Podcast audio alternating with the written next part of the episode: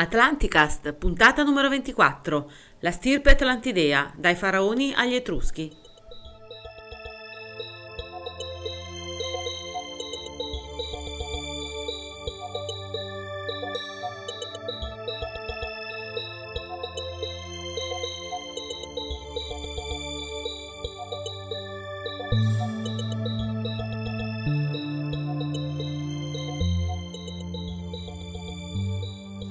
Abbiamo dimenticato chi siamo, esploratori e pionieri, non guardiani. Dobbiamo affrontare la realtà, non c'è niente nel nostro sistema solare che possa aiutarci. Da Interstellar. Io odio questo posto, odio me stesso e prima di arrivare in questo luogo non avevo idea di cosa fosse questo sentimento. Da Gabriel. Utilizzo le mie capacità nel modo più completo, il che per un'entità cosciente è il massimo che possa sperare.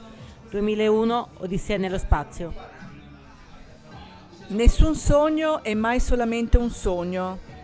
Se voi uomini solo sapeste, da Eyes Wide Shut. Avere fede significa credere in qualcosa che non siamo in grado di provare.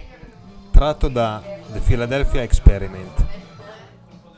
Si ritiene che noi usiamo solo il 10% delle nostre capacità cerebrali, ma se ci fosse un modo di utilizzare il 100% del nostro cervello, cosa saremmo in grado di fare? Da Russi. Guardati dalla bestia uomo. Non permettere che egli si moltiplichi, perché egli sarà il deserto della tua casa. Sfuggilo, ricaccialo nella sua tana nella foresta, perché egli è il messaggero della morte da Il pianeta delle scimmie del 1968.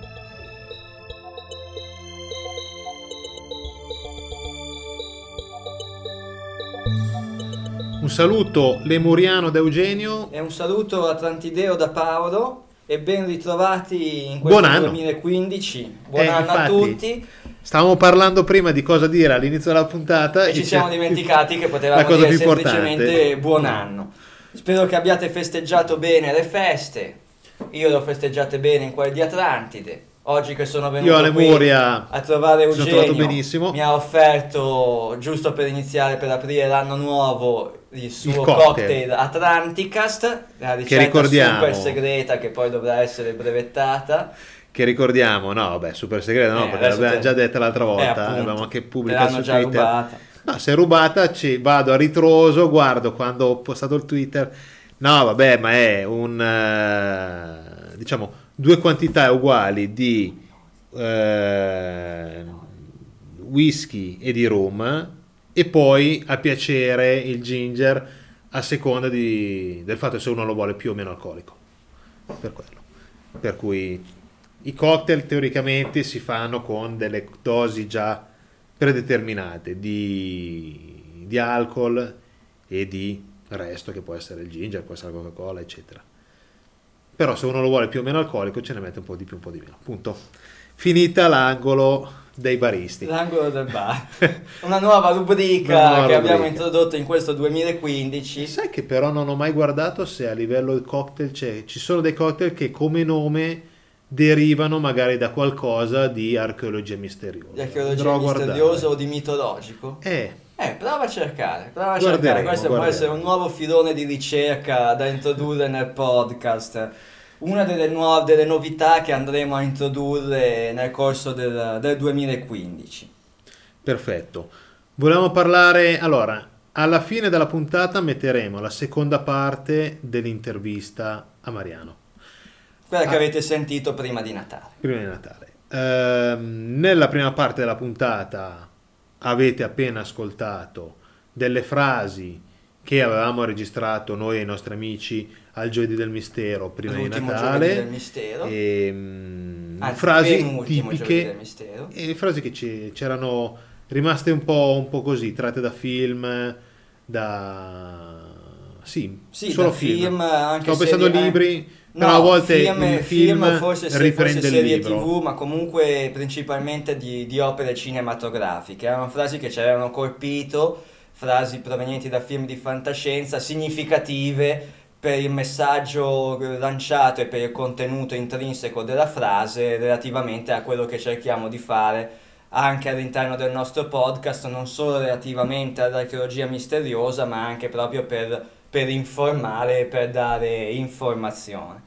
E come abbiamo detto, crediamo che determinare alcuni film di fantascienza, alcuni film in generale, le opere d'arte per ricollegarsi alla, all'ultima puntata, la puntata precedente, rappresentino qualcosa di significativo. Sì, anche le due ultime due puntate, perché quella con eh, la quella parte con Mariano Serafini e anche con Omar Serafini, infatti. E, ma proprio l'altro giorno io mi sono rivisto per la ennesima volta I Guardiani del Destino, che ne avevamo parlato in una delle precedenti. Sì. E io più lo guardo, ok, è tratto da una, un racconto breve di Philip Dick. Dove me lo devo leggere in italiano per capire quanto è stato, diciamo, se quelle frasi che io ho trovato lì dentro si ritrovano anche nel libro oppure no, oppure sono state messe solo nella parte è un adattamento del Però quando parlano e dicono noi siamo sempre stati qua fino più o meno a non mi ricordo l'impero romano, poi dopo siamo eh, diciamo prima eravamo prima ci vedevate di più, dopo ci siamo messi diciamo dietro, abbiamo iniziato a lavorare dietro. E poi altre frasi eh, relative al mm, con la, seconda, con la prima guerra mondiale o con la seconda, noi dopo negli anni 50 siamo venuti fuori. Non mi ricordo bene le frasi, però tutta una serie di frasi che ho detto sì, ma questi qua, cioè... Di mi, cosa stanno mi, parlando? Mi sembrano troppo gli Anunnaki. Cioè, che poi l'Annunaco classico alla Sicile e tutto quello che si parla dei Sumeri, eccetera, eccetera, abbia un'altra, un'altra visione rispetto a quello che loro stanno portando avanti all'interno del film. Però, eh... Però sta parlando sostanzialmente di una razza di extraterrestri o quello che vuoi che sono presenti, che hanno agito nella storia dell'uomo e tra l'altro... Perché poi ricordi... l'altra frase è noi viviamo molto più di voi. Ecco appunto. Tra l'altro hai citato siamo sempre stati qui fino all'impero romano e questo riporta anche un fatto storico raccontato da Giuseppe Flavio in uno dei suoi, uno dei suoi libri, dove va a dire che a un certo punto sono partiti, si, sono, si è sentito rombo di tuono, rombi, rumori di, e una voce che diceva noi da qui ce ne andiamo senza poi ben eh, capire specificare chi fosse questo noi da qui, da, do, da qui ce ne andiamo. Chi era la voce? Giuseppe sì, Flavio che comunque è uno storico sì, che viene tempi, citato del tempo, dei tempi dell'impero romano, tra l'altro um, originario della, della Palestina, di, de, della Giudea ai tempi dell'impero romano, che quindi orbitava nell'area uh, mesopotamica centro di, della storia degli Anunnaki e eh sì, che poi indipendentemente dal discorso Anunnaki, però anche a guardare nella Bibbia eh, tutti, tutto il eh, ragionamento del eh, Dio o quello che è, o Yahweh, o gli Elohim, eccetera, che aiutano il popolo, che si manifestano al popolo, che portano avanti una cosa insieme al popolo, fino a un certo punto storica, storicamente, storiograficamente ci sono, poi da un certo punto in poi esatto. non ci sono più. Sì, diciamo che nel passato c'è più presenza anche dal punto di vista storiografico di questi, di questi eventi, mentre invece... Se tu guardi la storia, diciamo, dal Medioevo fino adesso, non ci sono... Cioè, nessun maniera... testo storico dice questo capo del governo di questa nazione è stato aiutato oppure ha preso la decisione perché, perché Dio gli ha detto... Perché l'Elohim di riferimento gli, gli ha detto, detto che eh, c'è il capo di governo che prende determinate decisioni perché, perché Bruxelles, la Banca Centrale Europea, gli hanno detto che, giusto per eh, introdurre quello che può essere il tema anche della puntata che però mh, sviscereremo dopo perché vedo che tu Eugenio hai tirato fuori dalla nostra biblioteca segreta di Alessandria un bel testo, un bel tomo, un, un tomo. bel volume. No, allora, anzi due bei volumi. Due bei volumi. Ma il secondo lo vediamo dopo. Ok, alla fine questo qua invece ne parliamo subito, appunto, poi sentiremo Mariano. Questo è un libro prettamente sulla fantascienza ed è interessante. Si intitola Cose da una cose da un altro mondo. Fondamentalmente è stato un catalogo pubblicato in occasione della mostra Cose da un altro mondo viaggia nel cinema di fantascienza che era- si era tenuta a Torino dal 24 maggio al 27 novembre del 2005. Questo qua l'avevo preso quando eravamo andati a vedere il Museo eh, Nazionale del Cinema che è all'interno della Molle Antonelliana di Torino. Fondamentalmente è tutta una serie di eh, non copertine, come si chiamano? Locandine. locandine dei vari film di fantascienza. Quando l'ho visto ho detto, eh, Bisogna prenderlo prendere. subito. E non cost- mm, 23 euro, però forse era, costava di meno perché era un catalogo ed era stato messo lì scontato, no? La regia occulta, La regia occulta si dice, dice di che no, abbiamo pagato ben avete 23 pagato euro, mannaggia. doppio perché Mannaggia. No, vabbè, a parte gli scherzi, ci apri sono una delle... pagina a caso e una pagina a suggeriamo un caso. film al podcast ascoltatori. Il destino de- deciderà qua. quale film. I diafanoidi vengono da Marte. Vengono da Marte, Perfetto. giusto? Appunto, hai visto. con guarda. Franco Nero, Michel Lemoine, Umberto Rajo e altri. Eh, e con Carlo Giustini. Regia di Anthony Dawson, Unidis, Chissà di, questo- quando, di che anno è. Del 66. Ecco, vedi, 65, sì, la stampa è stata fatta nel 66 e il film del 65. Insomma, ha un po' di anni. Sostituisci la parola diafanoidi con Anunnaki. Anunnaki. Gli Anunnaki vengono da Marte e hai trovato il titolo di uno dei miei articoli che ho pubblicato sul podcast. Perfetto, caso. vedi, a caso. No, altra pagina a caso, da una parte c'è Terminator, dall'altra Dune, però volevo vedere se trovavo un Beh, film... insomma, acquistare questo, questo volume, questo catalogo permette anche la possibilità di farsi... No, ma la cosa ganza sarebbe comprarne due. Uno tenerlo, l'altro tagliare via tutte, Tutte le le pagine, locandine. anzi tre, perché le locandine sono da una pagina E dall'altra, per quindi tre. E poi fare la stanza piena di locandine. Questa cosa sarebbe... Questo qua invece, Tieni eccolo qua, Solaris dobbiamo, tieni di sempre presente che prima di fare questo dobbiamo comprare un portamicrofono che aspettavamo per Natale da Marte. Ma non è o- arrivato. Da Marte non è arrivato, dai podcast ascoltatori nemmeno, ma d'altronde se per ragioni di privacy non, può- non possiamo rilasciare l'indirizzo, non sanno dove spedirci la roba. No, però eh, questa puntata, come altre puntate, in versione... Ecco l'altra cosa che volevo dire. In versione completa la trovate sia sul nostro sito www.atlanticast.com sia su iTunes e anche su altri, altre, altre app come Beyond Podcast, mi sembra che si chiami, Beyond Pod, che c'è su Android perché non c'è iTunes.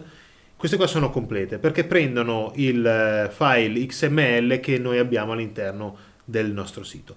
Però esistono altri siti, altri non so Come come chiamarli, Spreaker? come Spreaker, come SoundCloud, come, come Podomatic.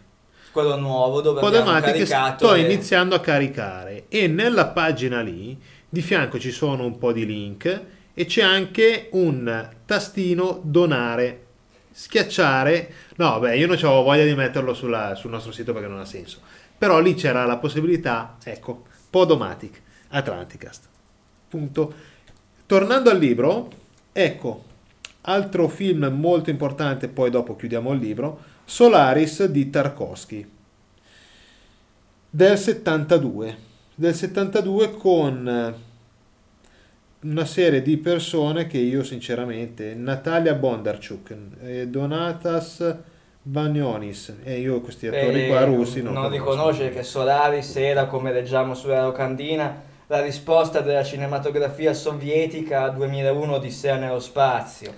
Quindi Voi aspettate- nel 72 tra l'altro non penso che gli attori del- dell'ex Unione Sovietica Erano così fossero tanto così noti in Occidente.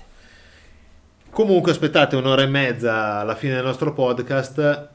Mariano parlerà di Solaris e parlerà di appunto 2001 Odissea nello spazio e farà un paragone tra i due. Tra i due. Questo qua è un eh, cliffhanger che porta verso la fine.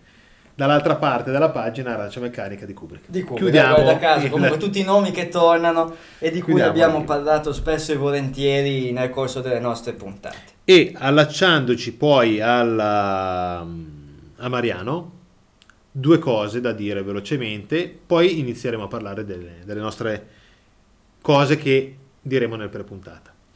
Eh, Il libro che è stato descritto nella scorsa puntata e che ne riparliamo all'interno dell'intervista, a Dell'intervista a Mariano, Mariano. è un libro di Carl James, prima edizione 2014, Science Fiction and the Hidden Global Agenda, in inglese. C'è solo in inglese, c'è il link, uno lo, può scaricare da Scribd.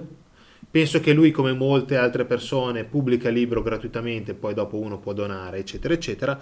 Non esiste la versione italiana perché non c'è nessun editore che ci ha contattato o che ci ha dato dei soldi per aprire una casa edizioni per poterlo Una tradurre in italiano, eccetera, eccetera, italiano. eccetera, eccetera. Però sono cose che ci piacerebbero. No, un bel tomo in inglese. E beh, è bello. Io ho dato una, una scorsa veloce, ho dato un'occhiata a alcune parti. È da leggere, è Da da, leggere, leggere, perché. Però in sfortunatamente esso- per ora è solo in in inglese. esso si possono intuire e comprendere quei legami che ci sono appunto tra la- l'arte cinematografica dei film di fantascienza e quella che nel titolo viene descritta come l'agenda Nascosta. nascosta, globale, agenda nascosta di chi, di chi tira le fila, di chi ha in mente qualcosa che non si riesce, che non riusciamo a comprendere e che la, la- la propaganda mediatica, i media, i telegiornali e cose non, non affrontano mai. No, fondamentalmente no.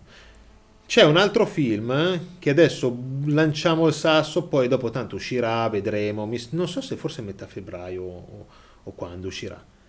Nuovo ordine mondiale. Ho visto l'altro giorno il trailer, non si riesce a capire Non ho capito Se se, è è una- serio o se è una c'è pagliacciata. Iacchetti, ci sono altri attori che io ho già visto. Non si riesce a capire se è il player A, il player B o il player C che ci sta dietro, come viene È l'unico modo portato Bisogna andare vederlo. a vederlo. Andare a vederlo, a capire un attimino e se poi valutare di che cosa stiamo parlando.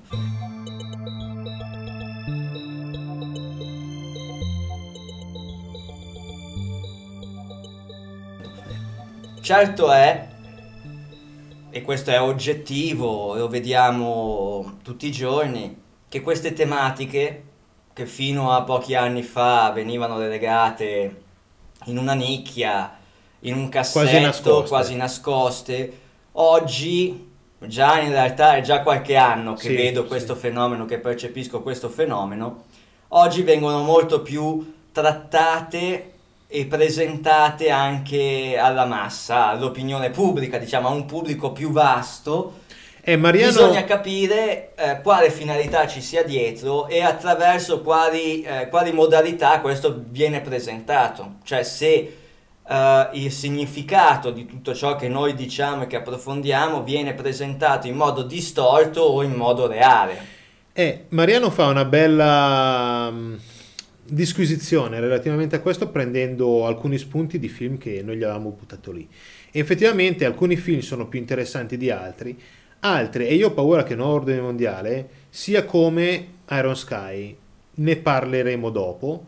Lui dice sì, è stato fatto perché si è voluto buttare in cacciara questo discorso. Esatto, perché, Perché noi che sappiamo serie- qualcosa dietro, cioè noi che sappiamo gli- l'antefatto, possiamo vedere Iron Sky dicendo, to guarda un Vimana, to guarda To, guarda il Vril. il, il Vril, eccetera, eccetera. Ma uno che non è avvezzo e, diciamo, passatemi il termine, esperto di queste tematiche, vede prima Iron Sky, poi sente il podcast e dice Paolo e Eugenio raccontano delle grandissime fesserie come quelle che ho appena visto nel film Iron Sky. Dipende anche dal momento in cui una cosa Eh, eh. esce e in una cosa viene Però presentata. giustamente Mariano diceva tutto questo adesso viene fuori da un po' di anni, come dici te adesso, perché c'è tutta una serie, lui la chiama User Generated Content, Sì. quindi contenuti generati dai vari utenti, ovvero persone che bene o male iniziano a analizzare i film, esempio, esempio il film di Kubrick eh, Shining, esempio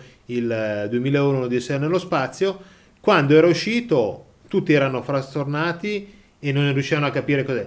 25 anni dopo, 30 anni dopo, 20 anni dopo, salta fuori, ci si ragiona sopra e qualcuno, a qualcuno gli viene l'idea, ma come mai la stanza non era 137 ma era Ma era 237? 237, Come mai la- il maglione del bambino C'è c'ha... scritto Apollo. Eh, come- e- come mai, come mai, come tante mai? cose, come mai? Oggi c'è internet, uno può informarsi di più. Uno può quasi- pubblicare delle cose come stiamo facendo noi Esatto. eh, vent'anni fa. Non Cioè, era possibile. Noi non avremmo potuto fare nulla se non andare in radio se qualcuno conosceva qualcuno dire delle radio, fare una puntata così, però Possiamo quasi dire che i tempi siano maturi per eh, ragionare, maggior- ragionare di pensavo più che, su queste che cose. i tempi sono maturi per l'arrivo dei marziani. No, scherzo. E quelli ci sono già, quelli sono sempre stati qui Per farsi rivedere. destino, Vabbè. per farsi rivedere, non credo che gli convenga onestamente. Gli conviene, continua- gli conviene continuare a dominare il mondo come già fanno.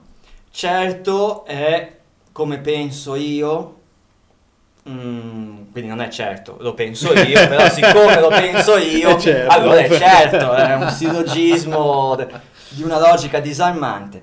Credo, insomma, mh, credo fermamente in realtà che il 2015 sarà però un anno di grande fermento, durante il quale assisteremo a molte mosse strategiche da parte dei Vari dei- player. dei vari player di cui abbiamo ampiamente dibattuto nelle, nelle puntate precedenti. Ahimè, il 2015 si è aperto con una delle mosse, con una mossa di questi player, a mio modo di vedere, che è l'attentato, l'attentato di Parigi e quindi del ritorno del terrore in Occidente. La mia posizione al riguardo l'ho già espressa nei miei profili Facebook. Nel Sì, noi adesso registriamo scrivo. questa puntata qualche giorno dopo, poi magari Sì, esatto.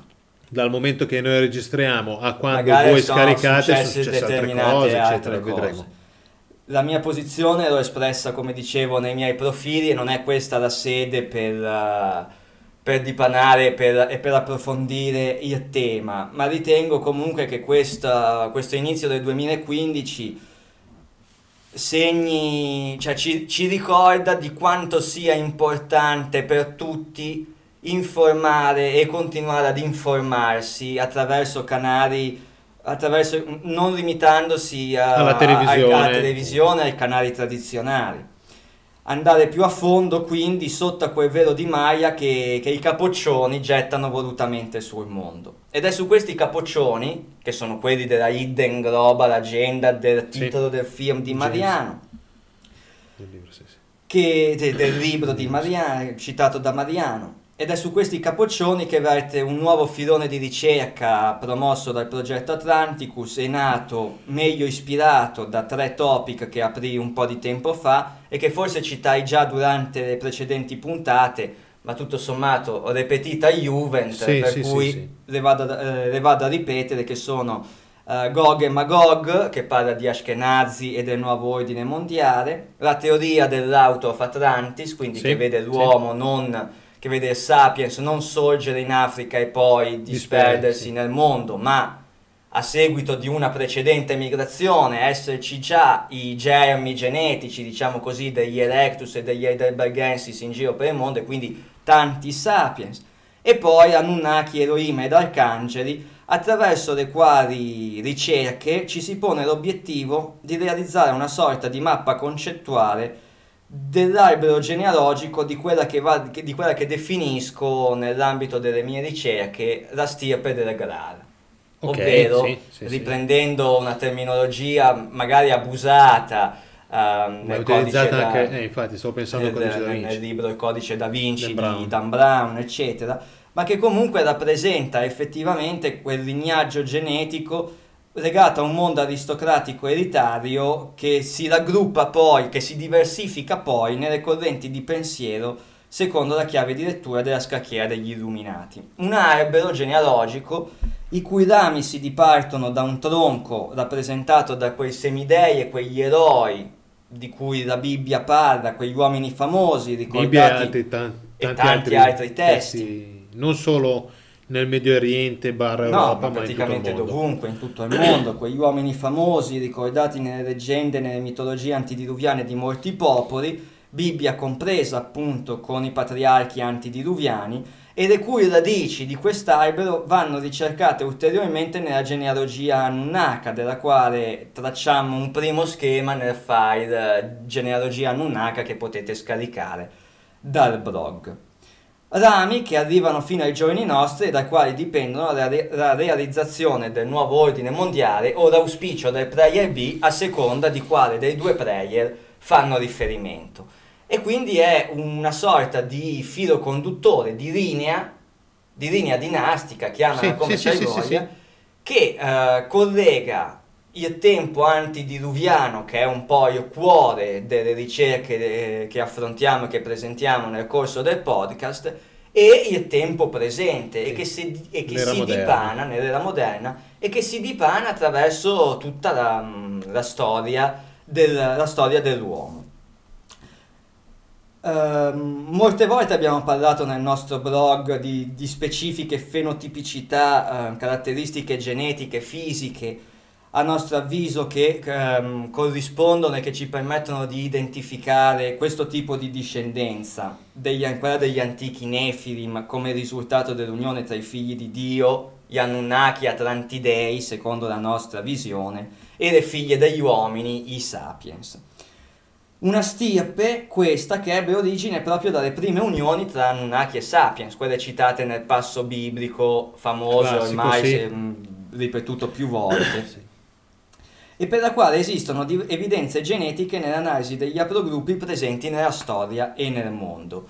E proprio recentemente ebbi un sussulto quando lessi una ricerca, il risultato di una ricerca condotta da una società svizzera e fatta sul DNA della mummia, sul DNA, sì, sul DNA della mummia del faraone Tutankhamon, Ok. ricerca questa che dimostrerebbe l'appartenenza dello- di Tutankhamon e quindi della- di tutta la dinastia a cui- di cui faceva parte Tutankhamon allo stesso haplogruppo genetico diffuso in Europa occidentale Ah, che quindi uno pensa che cosa ci azzecca con, eh, Con con l'antico. Egitto e che identifica quelle popolazioni che dopo l'ultima grande glaciazione, quindi torniamo indietro, ok. eh, Quello di popo- Worm.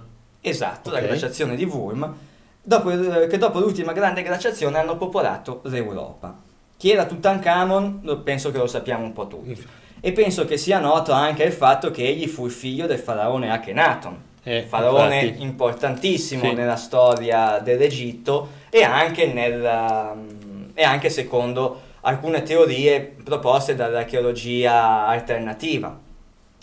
Akhenaton regnò nell'Egitto intorno a Cava- e quindi Akhenaton che in quanto padre di Tutankhamon apparteneva allo stesso haplogruppo Eh che beh, sì, nulla per aveva a che vedere con la popolazione odierna dell'Egitto egiziana, ma che guarda caso eh, faceva invece riferimento all'Europa occidentale o meglio ancora alle popolazioni post-diluviane, Sì, chiamiamole post-diluviane così, post, post-glaciari, Sì. nel momento in cui noi facciamo l'equazione fine della glaciazione di Wurm, diluvio universale, tutto ciò che c'è prima della glaciazione di Wurm è per noi e anche per Eh, Sì. civiltà e periodo antidiluviano. Akhenaton Stavo regnò... dicendo Atlantideo. E beh, Poco ci manca. poco ci manca. Akhenaton regnò nell'Egitto intorno a, a cavallo tra il 1400 a.C. e il 1300 a.C., se non erro. Ed è un periodo quasi contemporaneo alle vicende bibliche di Mosè. Ok. Infatti, Akhenaton, che è conosciuto come faraone eretico in quanto abolì il culto politeistico, istituendo il culto monoteistico del dio Aton, una divinità che contrariamente a tutte le altre non aveva una rappresentazione zoomorfa, ma veniva rappresentata come un disco solare, quindi Sì. culto solare, che emanava dei raggi che terminavano con delle mani.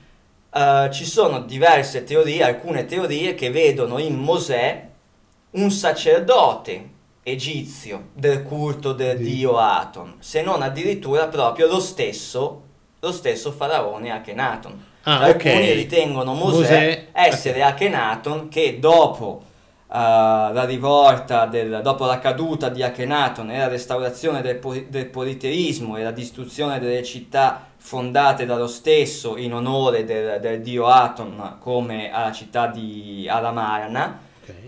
Mm, la memoria di Akhenaton fu cancellata dalla storia d'Egitto e i suoi sacerdoti, i suoi seguaci esuli lasciarono l'Egitto per andare ai margini più esterni del regno d'Egitto a quel tempo che appunto era la terra di Canaan Ok. e quindi la trasposizione biblica parla di questi esuli, di questi seguaci di Akhenaton in fuga dall'Egitto perché perseguitati dopo la caduta del- dell'eresia monoteistica in Egitto verso da quella che sarà la terra promessa.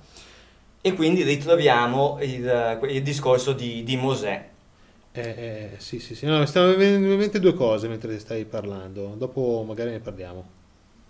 Sì, O anche subito. Allora, una... In una... Mauro Biglino, beh, lo conoscete tutti praticamente. Eh, nell'ultima conferenza che noi eravamo andati a vedere a Varese, a un certo punto lui aveva parlato di Mosè e del discorso del eh, attraversamento delle acque, le acque si dividono, Sì, eccetera, che in eccetera. realtà tra l'altro Che in realtà, cioè, non è. non è nessun, senso- non è nessun mar rosso, Ecco. era il mare di Canne, perché Eh, attraversava una infatti, zona perfetto. paludosa, tutto quanto, comunque c'erano delle canne, tipo si attraversa delle canne di bambù nel Polesine. Ok. Cannetto. Ecco, attraversato un cannetto. Ecco, perfetto. Altra cosa invece l'opposto. Ulti- in questi giorni dovrebbe uscire in televis- in- al cinema Exodus. il film Exodus. Lì invece c'è Mar Rosso Lì enorme che neanche l'Atlantico è così grosso. E No, quello è un beh, altro film che infatti voglio andare a vedere proprio per poter valutare se si tratta del... se Eh, si perché tratta lì c'è dell'ennesima Mosè- trasposizione fedele del, del testo biblico eh, ma lì che c'è parla Mosè dell'attraversata e di Mosè. il faraone Non è mai, Contro è, è Ram- si di sco- solito è Ramses quello che Eh. viene rappresentato nel... più giovane, mentre beh, Christopher Bale è un po' più lo rappresentano un po' più vecchio, l'altro mi sembra che lo rappresentano molto più giovane, con la pelle quasi dorata. È Ramses. È Ramses, di solito nella- nelle trasposizioni bibliche, eh, nelle trasposizioni cinematografiche della narrazione biblica dell'esodo degli ebrei dalla terra d'Egitto, di solito si eh, viene utilizzata la figura di Ramses come faraone egiziano del tempo, anche se non so realmente se la Bibbia specifichi il nome del faraone dei tempi di Mosè. Si usa il nome di Ramses perché si dice che eh, durante il suo regno mm, questi ebrei furono, furono perseguitati, quando in realtà anche il discorso della schiavitù degli ebrei all'interno dell'Egitto sembra essere ormai conclamato essere un falso storico, in realtà non erano assolutamente schiavi. C'è Vedremo, dire- vedremo un attimino come sarà il film. Sicuramente spettacolare, perché ho visto già le scene del effetti trailer. speciali spettacolo. la- spettacolari. Sì, bisogna vedere chiaramente come, come ne parla, cioè in che modo va a descrivere ehm, l'evento. Eh. L'evento che poi è già stato visto e rivisto in mille film. cioè, senza Sì, però... Fin dal celebre I Dieci Comandamenti con Charlton Ok, no, però sai, ultimamente stanno venendo fuori dei film fatti da registi, e, sai, non so se è questo qua di Nolan, no? boh. No, Exodus. non mi sembra, No. non mi sembra di, non mi sembra di Christopher Nolan questo qua. Però magari mi sbaglio, devo, dovrei andare a guardare. No, perché mi è venuto in mente Bale aveva fatto mica, adesso mi sto confondendo, il Batman, Sì? Con No, Nolan? Sì, sì, ha Eh, fatto ok. Batman con Nolan. eh, sì. forse per quello che avevo associato le due persone pensando che anche Exodus fosse di Nolan. no? Vediamo perché la figura di Mosè è una figura centrale nell'ambito delle ricerche del- dell'archeologia misteriosa, della storia alternativa e quant'altro. Proprio perché, eh, secondo alcuni, in quanto sacerdote devoto ad Aton, è colui che ha portato ehm, il monoteismo in terra di Canaan. E eh, dalla diaspora dei seguaci dell'atonismo sarebbe nata infatti la religione ebraica. E questo troverebbe dei riscontri in similitudine la religione ebraica post Esodo. Sì, sì, Attenzione, cioè non confondiamo quello che era prima la cattività babilonese, cioè Sì, sì, ci sì, sono sì, sì. diversi periodi in cui la religione Sì. ebraica si è evoluta passando dal politeismo al monoteismo, a un monoteismo yaveistico, a un monoteismo... Quello di, quella- questa religione ebraica di cui sto parlando adesso è quella post-esodo, Ok. secondo i canoni biblici.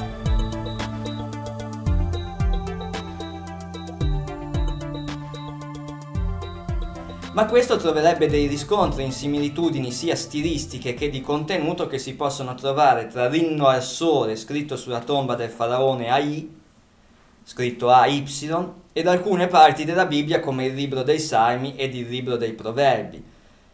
A suffragio di questa tesi vi è anche uno studio linguistico del 1922 sulla parola Adonai, che in ebraico significa Signore, e che mette in luce come questa parola non sarebbe di origine semitica, ma proverrebbe, realmente, proverrebbe in realtà dall'antico Egitto, dalla, dalla Ah, lingua ecco. dell'antico Egitto. Adonai inteso come Aton Ai, quindi prenderebbe il nome dal sommo sacerdote Ai durante il regno di Akhenaton, che divenne faraone nel 1323, quello di cui abbiamo Ok. parlato un secondo fa. Alla morte, giusto appunto, di Tutankhamon. E foneticamente le due parole corrispondono a parte la rotazione consonantica tra la lettera T e la lettera D, che è anche una, che è abbastanza comune, Sì, comune. nel corso dell'evoluzione Sì, sì, linguistica. Insomma, tutto questo per dire che tornando all'analisi genetica realizzata su Tutankhamon, l'antico Egitto a quei tempi eh, potesse essere governato da sovrani di origine ancestrale europea, Ok. il cui DNA era quindi assai differente dal resto della popolazione, da- dal resto della popolazione che amministravano.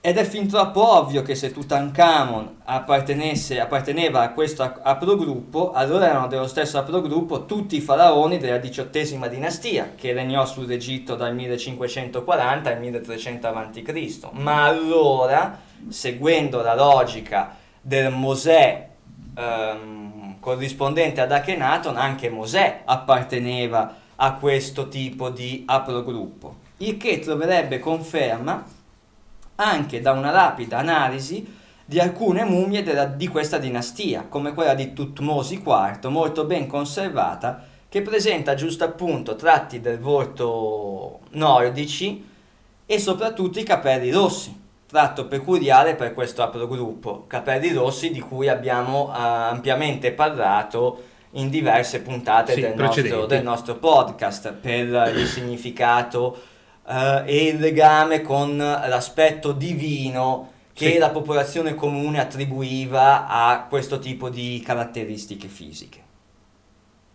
No, sto guardando che Exodus è di Ridley Scott. Ah, ecco, Ecco, adesso do, do un'occhiata lo un stesso di attimino. Noah, Lo stesso di? del film Noah, quello di Eh, Noah, secondo me sì. lui. Sta facendo Tutta la Bibbia. Però Noah lui l'aveva preso eh, ispirandosi al libro di Enoch, il che mi lascia presupporre che forse Anche Exodus possa eh, effettivamente in- presentare alcuni caratteri, chiamiamoli esoterici, cioè ovvero di qualcosa di nascosto che non viene, che non, che non viene svelato. Lo voglio andare a vedere. Vediamo, bisogna vediamo andare a vederlo, non possiamo, come dire, non possiamo trarre delle conclusioni senza averlo visto prima. Stavamo parlando dei faraoni e delle caratteristiche legate all'aspetto nordico, comunque europeo, dei faraoni d'Egitto. E di questa caratteristica resta traccia anche nella religione degli antichi egizi, nel culto del dio Osiride, chiamato giusto appunto il bel dio dell'Occidente Ecco. signore dei morti, protettore della vegetazione e mm, probabilmente, almeno secondo il nostro punto di vista, che è un punto di vista che spesso e volentieri viene condannato, è un punto di vista neo-evemerista, ma secondo me Osiride fa riferi- il mito di Osiride fa riferimento una- ad una persona realmente esistita e probabilmente cioè una persona realmente esistita ehm, con tutte le caratteristiche materiali che non attribuisce a un dio trascendente come, Sì, no, no, no. come no, non no. è Yahweh un dio trascendente così non lo erano Osiride, Iside, Horus Sì. eccetera eccetera tra l'altro in merito a questo apro una parentesi su Facebook, sul mio profilo Facebook avevo lanciato una provocazione, cioè che sotto la Sfinge, nella cosiddetta camera dei- degli archivi, camera dei segreti, non mi ricordo. Ci fosse la biblioteca non mi d'Alessandria. ricordo come si chiama effettivamente la sala che dovrebbe essere nascosta, segreta sotto la Sfinge e che, e che generalmente si ritiene contenere i testi della, della biblioteca di Alessandria. Avevo lanciato questa provocazione che potesse essere in realtà la tomba di Yahweh sotto la Sfinge. Usti. E Invece, eh, preparando il materiale per questa puntata e quindi affrontando, imbattendomi nella questione di Osiride, il bel dio dell'Occidente, eccetera, eccetera, e se sotto la Sfinge ci fosse sepolto Osiride? Attor- cerchi- attorno con tutti i libri e i tomi della biblioteca di Alessandria. Ma se ci fosse la tomba di Osiride sotto la Sfinge e per questo non si può andare, per questo non autorizzano gli scavi, le indagini e quant'altro. Può È una provocazione, Provocazione. la butto lì, insomma. Comunque, allora, Ridley Scott e infatti l'altro è Ramses. Ah. Uno è Mosè, E quindi è, è fedele. Ramsen Joel Edgerton. Non, eh, Vabbè, quindi riprende in realtà quello che prevede la tradizione biblica. Però vabbè, oh, magari, magari poi ci sono dei contenuti o dei messaggi che vengono, eh, che vengono detti, sai com'è? Non è che si può dire sempre tutto. No, no, magari, ha qualcosa utilizzato, sì. magari ha utilizzato la vecchia matrice già vista nei Dieci Comandamenti con il film, quello con Charlton Heston, per poter aggiungere qualcosa di suo, così come Interstellar aggiunge qualcosa di suo Sì, al, al sì. 2001 di Sera nello spazio di, di Kubrick. Intanto vado a vedere Ridley Scott. eh, Vabbè, Alien, Blade Runner, eh, si sa. No, stavo vedendo se più... Se ultimamente... Se ultimamente ha fatto parte di qualche gruppo, No, no, gli ultimi film che ha fatto, perché ne ha fatti milioni. ma ne, Scott ne ha fatti, ne ha fatti Beh, Prometheus, giusto, Eh, Prometheus. Prometheus, è vero, è vero, è vero, è vero.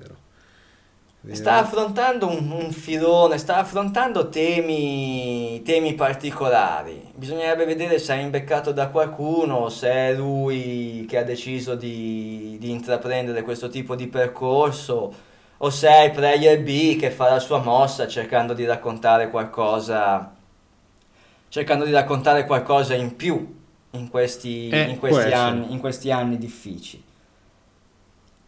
È uno dei primi Blade Runner. Che anche quello, tra Come, l'altro, è- anche come produttore. eh. che anche quello tra l'altro è pieno di, di significato. Sì, sì, sì, sì, sì. Il concetto di stirpe pervade tutta la storia dei faraoni. Se pensiamo ai complessi rituali di imbalsamazione che venivano fatti allorquando un faraone moriva, eh, sappiamo che secondo la leggenda Osiride fu fatto a pezzi dal crudele fratello Set e Iside, sorella e sposa di Osiride, andò ai quattro angoli dell'Egitto per ritrovarne le parti e poter ricomporre le spoglie del, del fratello.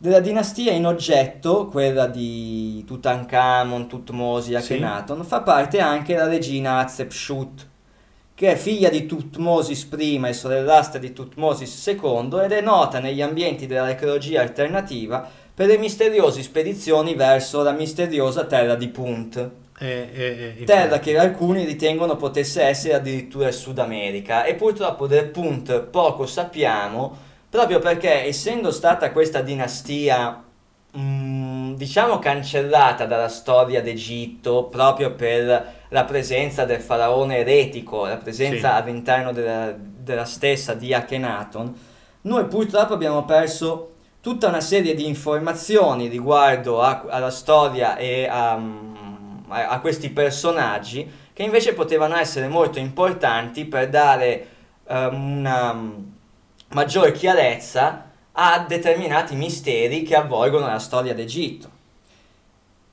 Perché appunto eh, la mummia di Hatshepsut, recentemente ritrovata, possiamo notare anch'essa avere una peculiarità genetica molto rara. Anch'essa aveva i capelli rossi Ecco. Il che conferma la sua appartenenza a una particolare stirpe genetica. Ma se abbiamo detto essere questa, mm, queste caratteristiche proprie della popolazione che abitavano l'Europa dopo l'ultima glaciazione, stiamo forse parlando davvero di una stirpe temporalmente proveniente da quella civiltà antidiluviane, cuore del nostro podcast?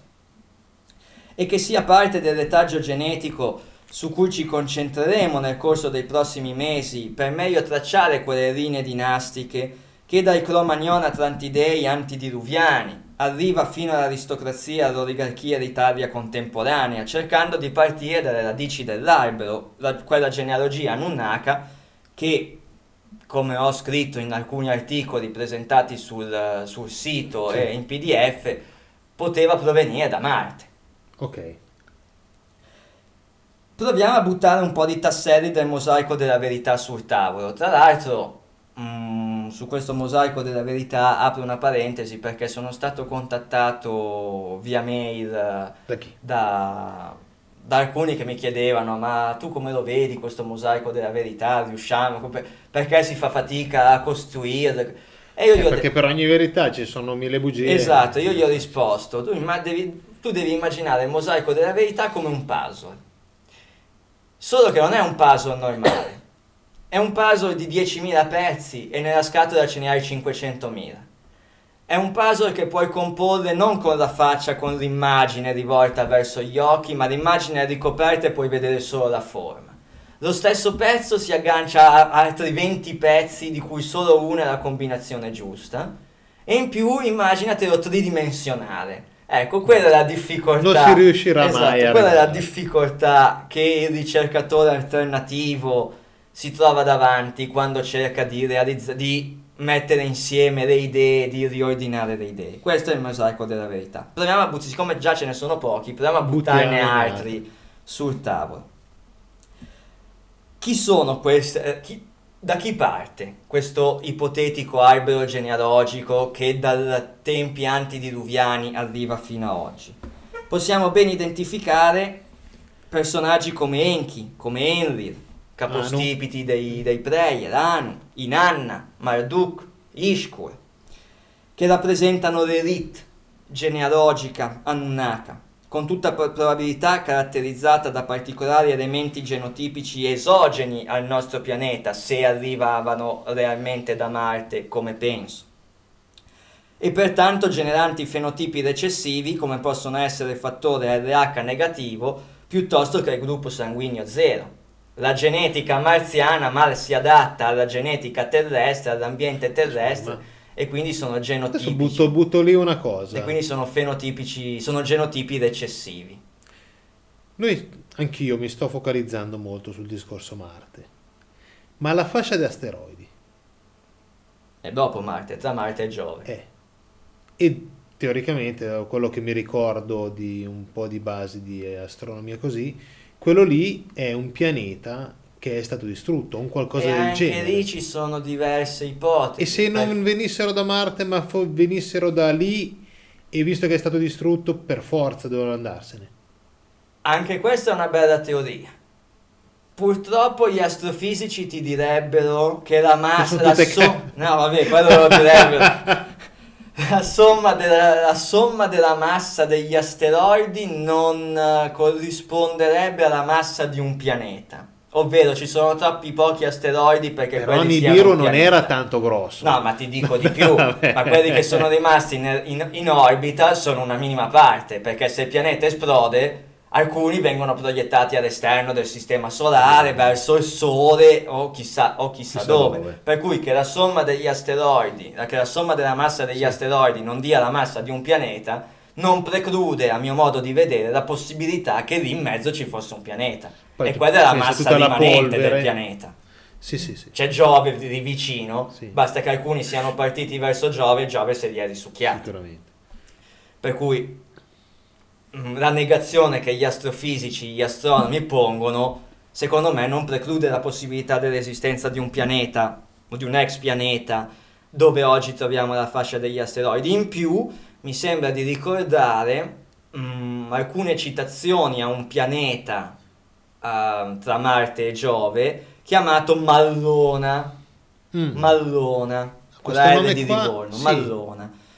Eh, non ne so moltissimo, devo essere onesto, non ho approfondito più di tanto la ricerca perché eh, focalizzandomi più sull'idea marziana e su Nibiru non sono stato a focalizzarmi troppo su questa teoria, però sicuramente varrebbe la pena No, andare è una cosa che mi è venuta in mente lettura. adesso perché appunto stavo pensando a Marte che noi avevamo già visto in passato, nelle passate puntate del podcast, che le due parti, le due diciamo semisfere Sì, una è completamente eh, liscia l'altra è più rugosa, come se quella eh, completamente liscia fosse stata colpita, liquefatta E e, poi... Esatto, esattamente.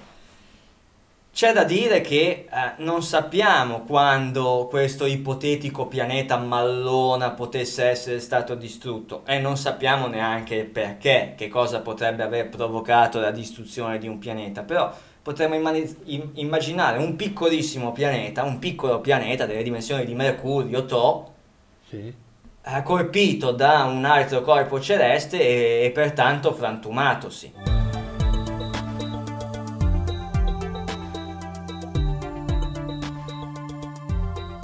Bisognerebbe anche vedere se eh, la fascia degli asteroidi ricade comunque nella zona abitabile del nostro sistema solare Sì, ok, quello è vero.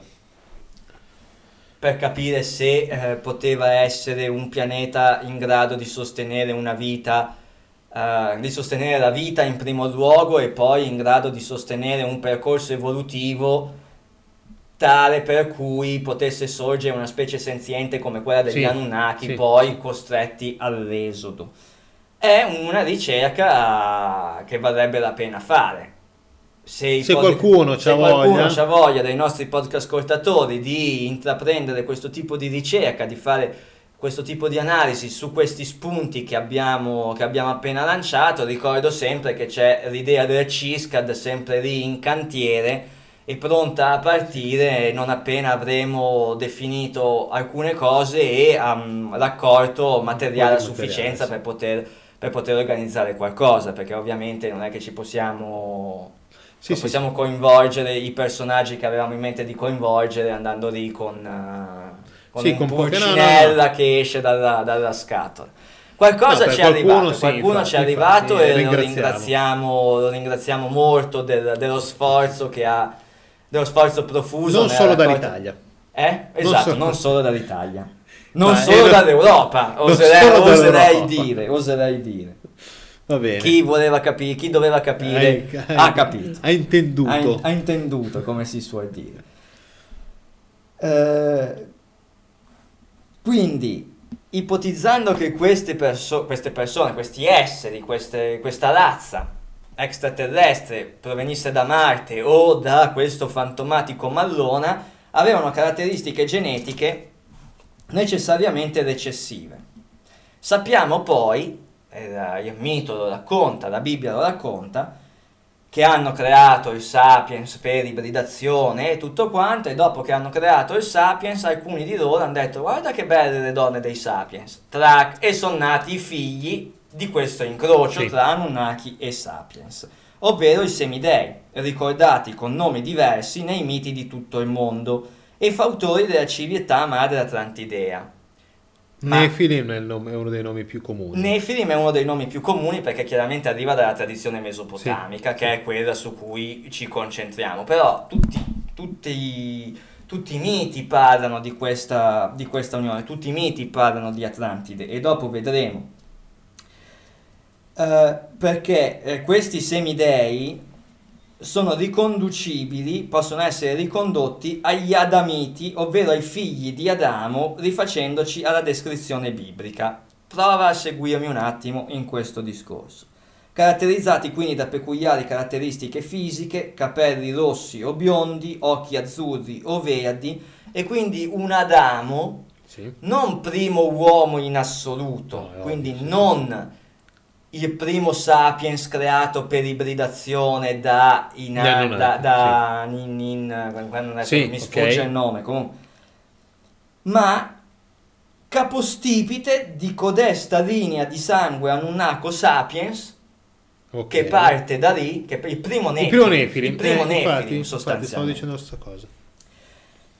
E quindi Adamo non come primo uomo in assoluto, non figlio dell'ibridazione, ma il capostipite di questo albero genealogico, capostipite del tronco genealogico che deriva dagli Anunnaki. Dopo, dopo ti dico perché mi sta venendo da ridere, da, da sorridere, non da ridere, da sorridere. Me lo dici Battlestar dopo? Galactica. Ah, ecco, vedi?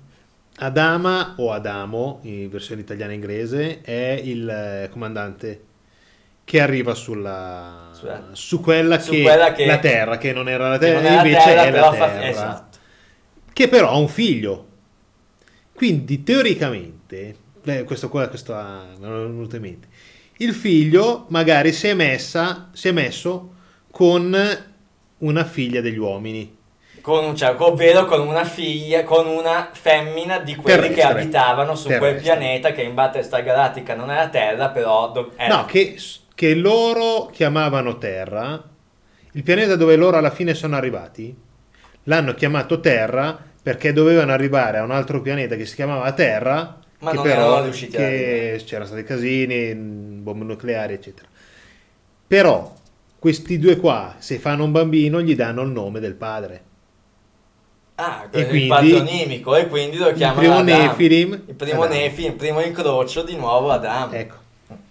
Per questo mi era venuto a sorridere, ok? Eh, ma ci sta, perché se osserviamo e spendiamo alcune parole sui discendenti di Adamo, divisi nei due rami di Caino e di Set, perché magari non tutti sanno che c'erano Abele e Caino. Abele viene ammazzato da Caino, però non è che finisce lì. Ce ne sono altri perché... ne- A parte, che ce ne possono sono, a parte che ce ne sono tantissimi altri, perché se Adamo è il primo Nefilim, in giro per il mondo ci sono Ce ne sono. centinaia di migliaia di sapiens che vanno in giro girando, servi degli Anunnaki a fare gli schiavi, a lavorare in miniera e tutto quanto. Giusto. Abbiamo i due rami, quelli di Caino e quello di Set, perché magari non tutti sanno che dopo che Abele è stato ammazzato, Dio, tra virgolette Dio, gli ha concesso un altro figlio ad Adamo ed Eva, Set. Ok.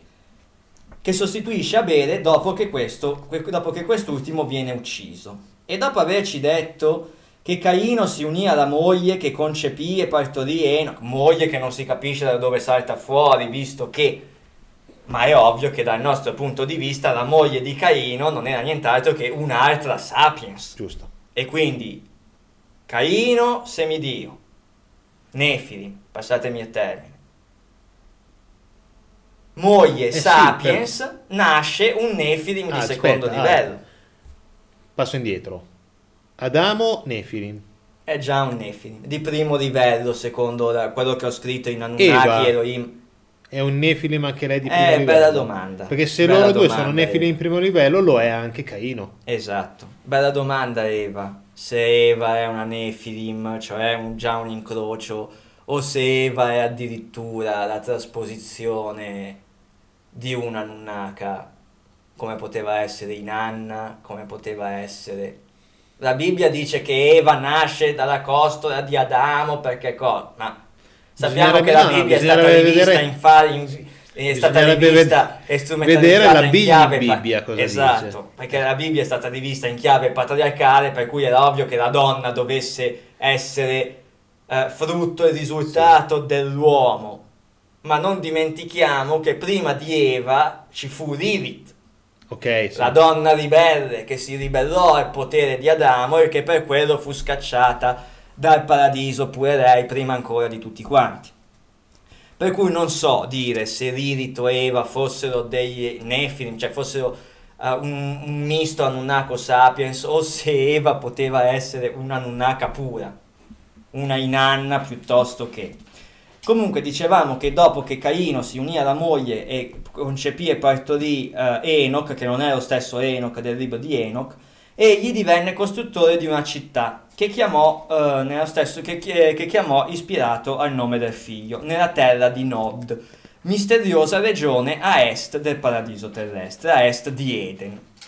E guarda caso la misteriosa, eh, la misteriosa Nod, la terra di Nod, è la stessa terra dove fu confinata Lilith, la quale secondo altri ancora, per cui figuratevi che casino, quel mosaico della verità per rispondere Sì, a quello che mi infatti, aveva scritto da me, infatti. guardate che macello che è, La quale secondo altri sedusse Caino dando origine alla sua discendenza e quindi comunque abbiamo Ok. uomo, Dio, semidio, sapiens, semidio, quindi abbiamo tutta una serie di incroci attraverso i quali si diluisce un- il DNA degli Anunnaki in quello che è eh, questo benedetto albero genealogico di cui stiamo cercando di, di parlare. Il testo biblico ci informa di quel che fecero nel giro di 5 o 6 generazioni alcuni discendenti diretti del- di Caino. Ed è interessante questo, perché Jabal, uno dei discendenti di Caino, fu il padre di quanti abitano sotto le tende presso il bestiame, quindi pastorizia. Suo fratello fu il padre di tutti i suonatori di cetre di flauto, musica. Bardo, musica, sì. Il fratellastro Tubul-Cain fu fabbro, padre di quanti lavorano il rame e ferro, metallurgia.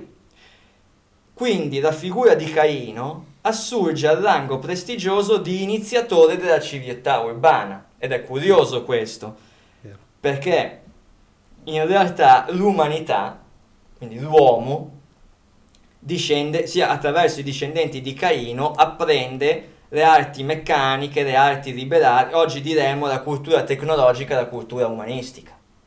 Ok, sì. Ed è lo stesso periodo, quello fu anche il periodo, in cui i famosi 200 angeli con a capo Semi- Semeiazza, Semiazza discesero sulla terra, sul monte Ebron e insegnarono agli uomini, o meglio, esclusivamente a questa stirpe, ai figli Ok. di Adamo da una parte ai figli di Caino dall'altra, non certo a tutti i sapiens esistenti sul pianeta al momento, che rimanevano relegati al ruolo di servi, Schiavi. di schiavi. Eh, tutto il necessario per dare l'avvio a quella che noi chiamiamo civiltà, gli angeli caduti, i vigilanti, eccetera, eccetera. In particolare sappiamo che Azazel insegnò agli uomini a fabbricare armi, alle donne a fare i bra- braccialetti, un altro che si chiamava Mezzalak insegnò a tagliare le piante, le radici, Armaros insegnò la magia a fare incantesimi, Balaker istruì gli astrologi, Kobaber insegnò a riconoscere gli astri, Asrader insegnò il corso della luna e il calendario. Insomma, insegnarono tutto quello che poi insegnò eh, il corso della luna e il calendario. Ed ecco che si spiega perché quelli stavano a guardare il cielo, a fare calendari di- del lungo computo dei Sì, Maya sì. e dei Bactun, perché qualcun altro gli aveva insegnato. quello della magia? Eh?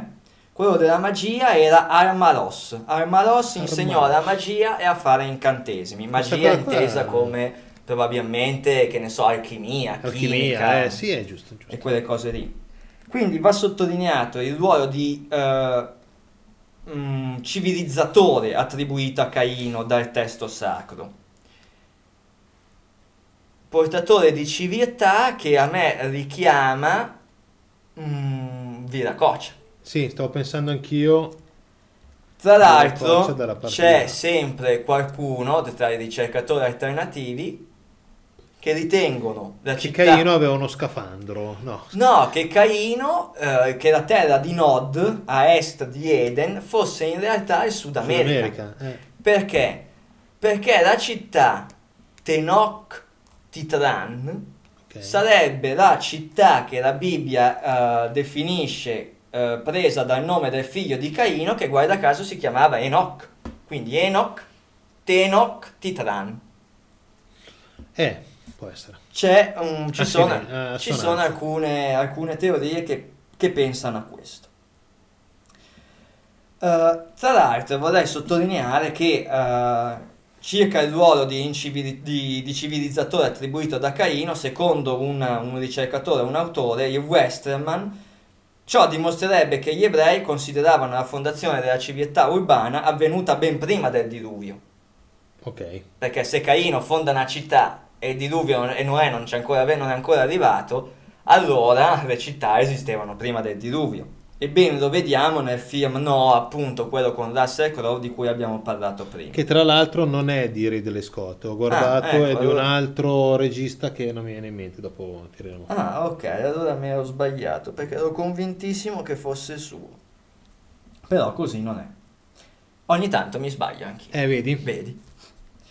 Troviamo corrispondenza al Caino, al Caino antidiluviano anche in, altri- in altre tradizioni, in altri miti. Per esempio nel leggendario Gran Re di prima del diluvio Shedad Ben Ad, secondo la tradizione araba, ossia Shedad, ossia figlio di Ad, dove Ad, Ad, Adamo. Adamo, Ad Atlantide, Ad gli Aditi, perché tra gli arabi, secondo la tradizione araba, i primi abitanti del loro paese erano appunto noti come Aditi, dal nome del loro progenitore Ad. Questi Aditi potevano erano probabilmente, secondo nostre, alcune nostre interpretazioni, gli abitanti di Atlantide o Atlantis. Eh, E- il regista è Darren Aronofsky. Ah, giusto, giusto. Adesso che me l'hai Darren detto mi Aronofsky. sono reso conto di quanto fosse stupido il mio errore. Adesso che Perché questo detto... qua è conosciutissimo. No, non è l'ho mai con... sentito. no. È la prima volta che lo sento. Però adesso che me l'hai detto mi è venuto No, in mente adesso che volevo vedere questo qua che altri che film ha effettivamente era lui. Eh, gli Aditi, che riprendendo, quanto, riprendendo le parole di, de- di due storici francesi, Lenormand e Chevalier, eh, nel loro Ancient History of the East, Aditi che sono impersonati da un monarca a cui tutto viene attribuito e che, guarda caso, si dice sia vissuto per diversi secoli, quindi la caratteristica Ok. della longevità tale quale ai patriarchi, ai patriarchi biblici.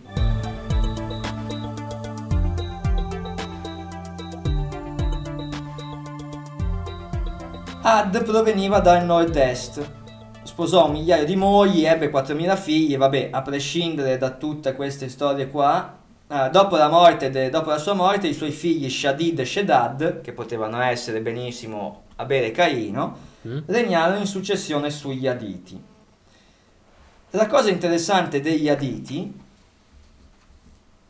è che erano, sono ricordati dagli arabi come una grande, come una grande e civile razza, rappresentati come uomini di statura gigantesca, i Ok. giganti. La loro forza era pari alle loro dimensioni e spostavano facilmente enormi blocchi di pietra, il che mi fa Obelix. pensare a Obelix col menire la pozione magica, no, il che mi fa pensare alle grandi costruzioni megalitiche. Sì. Erano architetti e costruttori, innalzarono molti monumenti al loro potere e fra gli arabi nacque ancora l'us- nacque l'usanza di chiamare le grandi rovine costruzioni degli Aditi. E ancora oggi gli arabi dicono vecchio come Ad e nel Corano si fa allusione agli edifici costruiti su alti luoghi.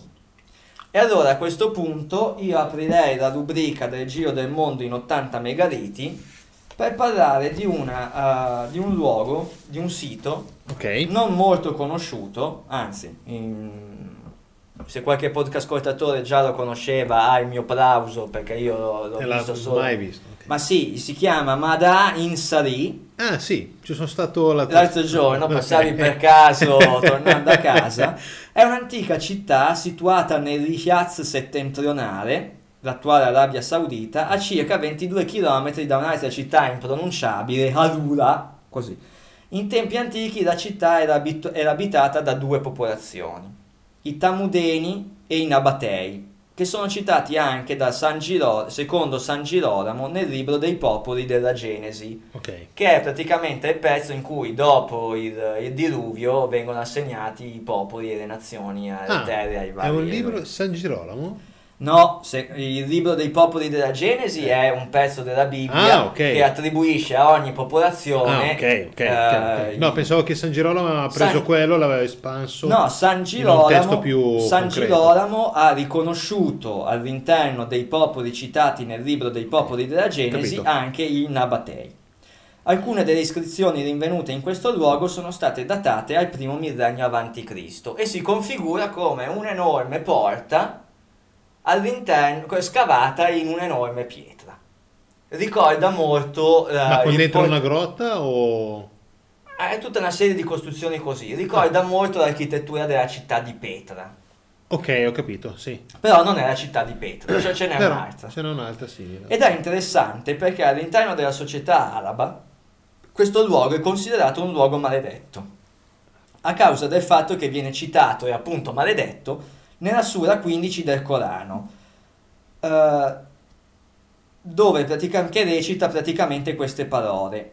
E anche quelli di Harigre hanno smentito gli inviati, dove per inviati, gli inviati, inviati è quella lettera maiuscola, quindi è un rango, una, um, i vigilanti. Ok, sì, eh, Ok, infatti stavo eh. pensando anch'io ai vigilanti. E portammo i nostri segni e non li hanno guardati. Case si scavano nei monti sicuri, ma li sorprese il grido allo spuntare dell'aurora e non servirono a nulla le opere loro. Cioè, praticamente questa sura del Corano sta raccontando di questa popolazione che ha cercato di scavare nella pietra, eh, nella roccia, le loro un case, rifugio, le sì. case e quant'altro, ricordandomi alla- riportandomi alla mente la città di Derinkuyu, quella Ok, tutta in Anatolia, tutta sotterranea, ma che non è servita a niente perché eh, quando qualcuno si ha, ha deciso li ha sterminati tutti, il che ricorda anche la distruzione della città perduta di Ubar, Mm, nota sì. come l'Atlantide ragione. delle sabbie o l'Atlantide Oggi del deserto, per la sua presunta ubicazione nel deserto arabico del Rubarkari, di cui ci siamo occupati durante alcune ricerche precedenti. Un'altra- sarebbe bello prendere e andare se non ci fossero queste guerre. No, in generale a visitare questi luoghi. E non se so non ci se il fossero le periodo è- guerre, se il periodo è No, quello dico, giusto, perché- Se non ci fossero le guerre, sarebbe. Sì, anche perché l'Arabia deve essere un luogo affascinante e particolare. E poi queste tre Petra, la città di Petra, la città di Ubar, che tra l'altro Ma hanno anche Derinkuyu, ritrovato, cioè, o Derinkuyu, de- ma anche Gobekli Tepe, cioè ce ne sono i posti. Sì, solo che Gobekli Tepe, tra l'altro, Derinkuyu e Gobekli Tepe si trovano eh, vicini al confine con la Siria. Ecco. E oggi come oggi non mi sembra proprio il caso. non è, non è proprio il caso. Chissà che non ci sia anche un motivo di questo tipo qua in tutto quel casino Eh, che c'è sempre eh in Medio Oriente. I Tamudeni che abitavano questo, questo luogo erano una popolazione araba presente nell'area che ha lasciato varie tracce epigrafiche. E se i Tamudeni fossero stati lo stesso popolo che aveva come sua capitale questa città, allora ci potremmo trovare di fronte a quella stessa popolazione che faceva parte di una coalizione che si scontrò senza successo con il sovrano, con un sovrano assiro, mentre Sargon li ricordava tra le popolazioni da lui sgominate. Sargon, che è un Ok, altro che sì. viene richiamato spesso e volentieri. Molto spesso. Esatto, nelle, nelle cose. Insomma, questi tamudeni, questi autori di questa città vengono ricordati per le loro notevoli capacità ingegneristiche, forse retaggio delle conoscenze ottenute dai loro Elohim di riferimento, quelli di cui stavamo parlando due secondi fa. Ma se, allora, se l'umanità moderna discende proprio dalla stirpe di Caino, istruita dai vigilanti e successivamente al diluvio suddivisa tra i vari popoli, Camiti, Semiti, Indoeuropei da una parte, eccetera, eccetera, ognuno di questi assegnata a un Elohim di riferimento, ma decaduta dal ruolo di potere dopo il diluvio, in quanto troppo avvezza alla dispersione delle caratteristiche genetiche pure proprio del sangue reale del Gra. Ok. Perché a questi gli piaceva passare del tempo con le donne dei sapiens Ok. al di fuori della ristretta cerchia familiare. È possibile che la stirpe del sangue reale fosse poi stata portata avanti in realtà e preservata nel ramo setiano dei discendenti di Adamo Ok, sì, che comprende Noè e i suoi tre figli, appunto Cam, Sem e Yafet. E che tra l'altro, infatti, eh, com- conservano caratteristiche come appunto i capelli biondi o rossi, basta pensare alla, alla descrizione Sì, della nascita sì, di Noè.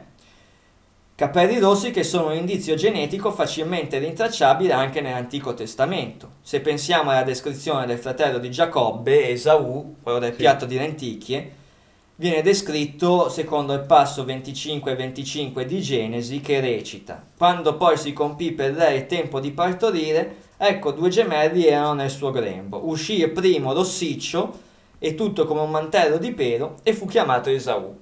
Questo è abbastanza noto, chi ha fatto catechismo, la storia di Sì. Giacobbe, Esaù e del piatto di lenticchie la conosce Sì. a grandi linee.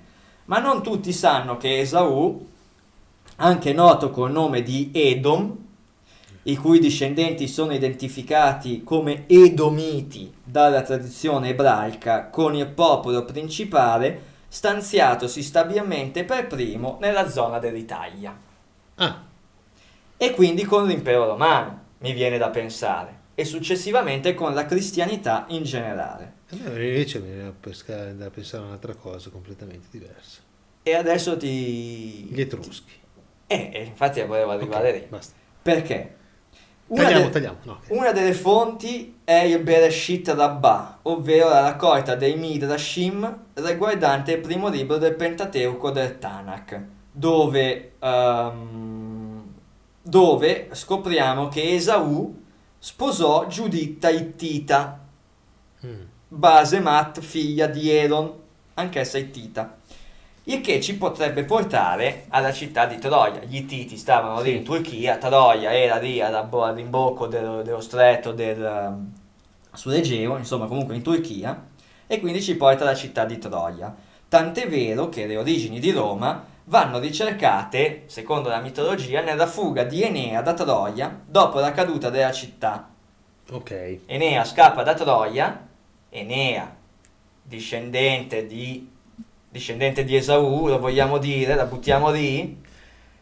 Buttala lì. Buttiamola lì. Buttiamola. Ne abbiamo buttati tanti di tasselli oggi. Enea comunque portatore di particolari caratteristiche. Enea facente parte di questa stirpe, di questo sangue reale. Enea come semidio. Sì, Enea sì, come sì, eroe, anche Achille era un mezzo semidio perché la madre l'aveva intinto nel, nel lago santo lì tenendolo per il tallone, infatti era l'unica parte vulnerabile di Achille e la madre era una mezza divinità, una, semidi- una semidea anche lei, mi sembra di ricordare. sì, sì, sì. Quindi Enea fugge da, da Troia dopo la caduta della città verso l'Italia, approdando sulle sponde di Lazio e Toscana. Il mito dice che Enea e poi dalla discendenza di Enea arrivano i, i fondatori di Roma.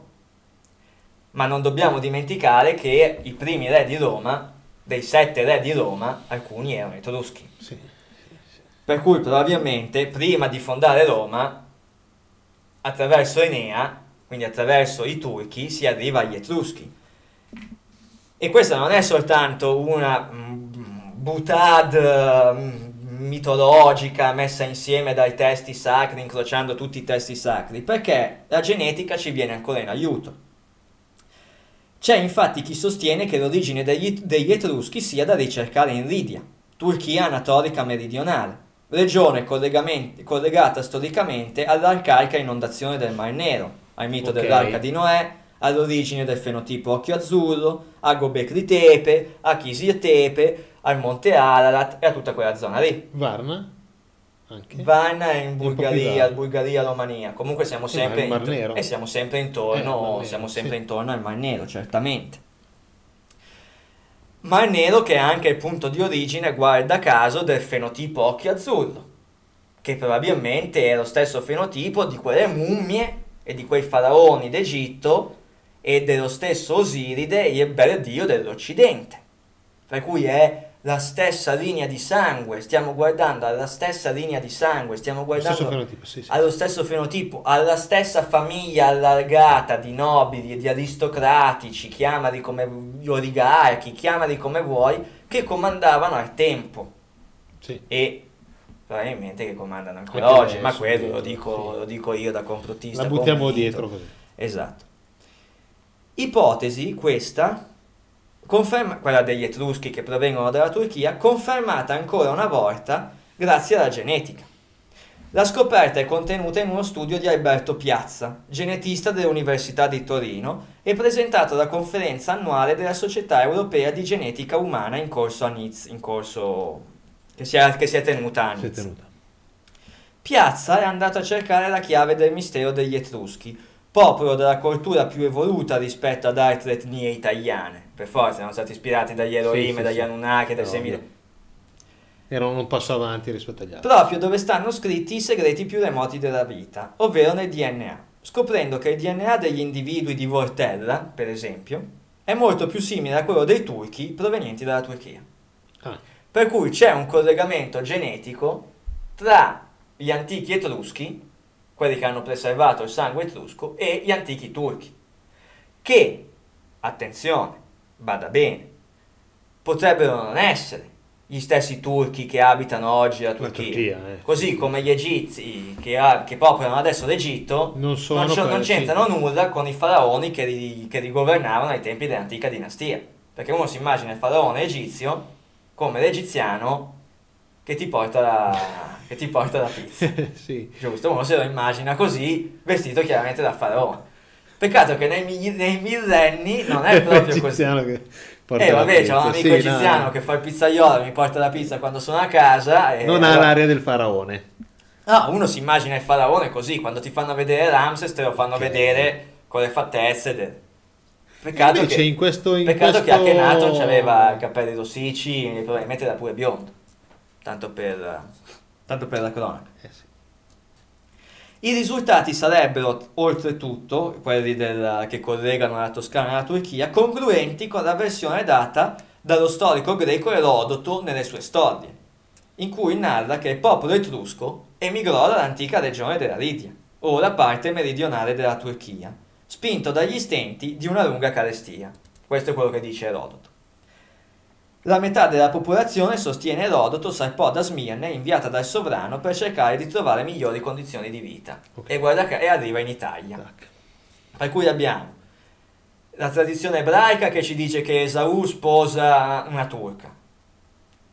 I turchi che secondo turchi, gli Sì, che erano, chiamare sì. turchi sembrano i turchi Sì, che- sì, sì, sì. Mamma di turchi. Eh, esatto. Gli Ittiti, e la città di Troia, la Lidia e tutta quella zona lì.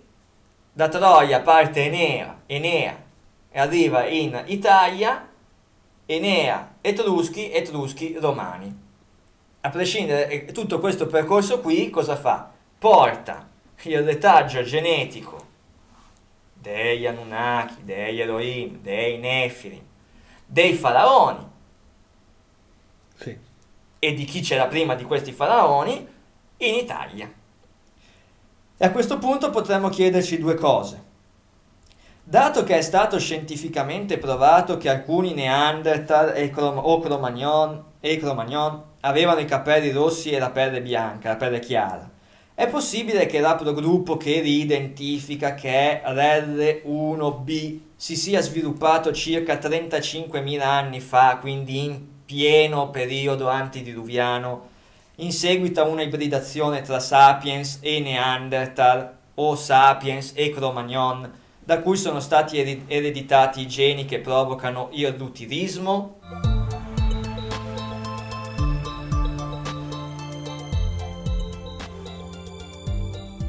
Da confrontare questo con la teoria del, dell'Out of Atlantis incrocio tra Sapiens e Cro-Magnon che altro non è che, che altro potrebbe non essere che l'incrocio tra figli degli uomini e figli degli dei. Eh sì, ci sta, ci sta. Esiste anche una correlazione tra haplogroup, tra l'haplogruppo appena citato l'R1B e le origini ancestrali certo germaniche e l'ibridazione coi Neanderthal? E su queste due domande Lascia il mistero. lascerei il mistero Per Eh, andare alla prossima puntata. per andare alla prossima puntata. Cioè, chiuderei qui, chiuderei con queste due domande, con, due spun- con questi due spunti di riflessione, per dare risposta, una possibile risposta, nella prossima, nella prossima puntata, dove andremo avanti a seguire questo percorso del, del Sangreal, della- di questa potenziale mh, discendenza genetica che coinvolgerà, e magari gli amici di Mantova eh, saranno curiosi di questo, ve lo anticipo, i Gonzaga, la famiglia, dei, la famiglia Dei nobiliare Gonzaga. aristocratica dei Gonzaga. Prima di passare la parola a Mariano. Mariano, L'altro libro, esatto. che però non è quello che si diceva prima, ma tra cambio in corsa. Ah, cambio in Hai corso. parlato di Lilith. Sì, ho parlato di Rivi. Lilith a me è venuto in mente e dalla mia biblioteca di Alessandra privata ho tirato fuori un tomo, no un tomo, un, un fumetto, Mhm. eh, qua, personaggio creato da Luca Enoch. Eh, ma guarda, Vedi? No, mitico, Enoch eh, dal punto di vista fumetti del 2008, questo qua è il numero uno, un semestrale, l'hanno fatto ogni sei mesi, io ho preso i primi numeri, poi dopo ho smesso di prenderli. Del 2008, ehm, sto vedendo, beh, della, della Sergio Bonelli, e il titolo appunto è Lilith. Ah, della Sergio Bonelli. Sì, sì. E pensa che a Luca Comics c'era il padiglione, un Bonelli, intero enorme. padiglione E dedicato però non so enorme. se adesso poi l'hanno portato avanti ancora. Questo Eh, questo fumetto. non lo so nemmeno, questo o non lo a un so certo nemmeno punto io. l'hanno andrò a guardare andrò a guardare e conoscere meglio ecco. Ehm, fumetto che si trova ancora adesso in fumetteria. Ehm, io me lo ricordo mm, l'ho tirato fuori così e eh, mi ricordo che Lilith eh, leggo la prima parte perché è interessante.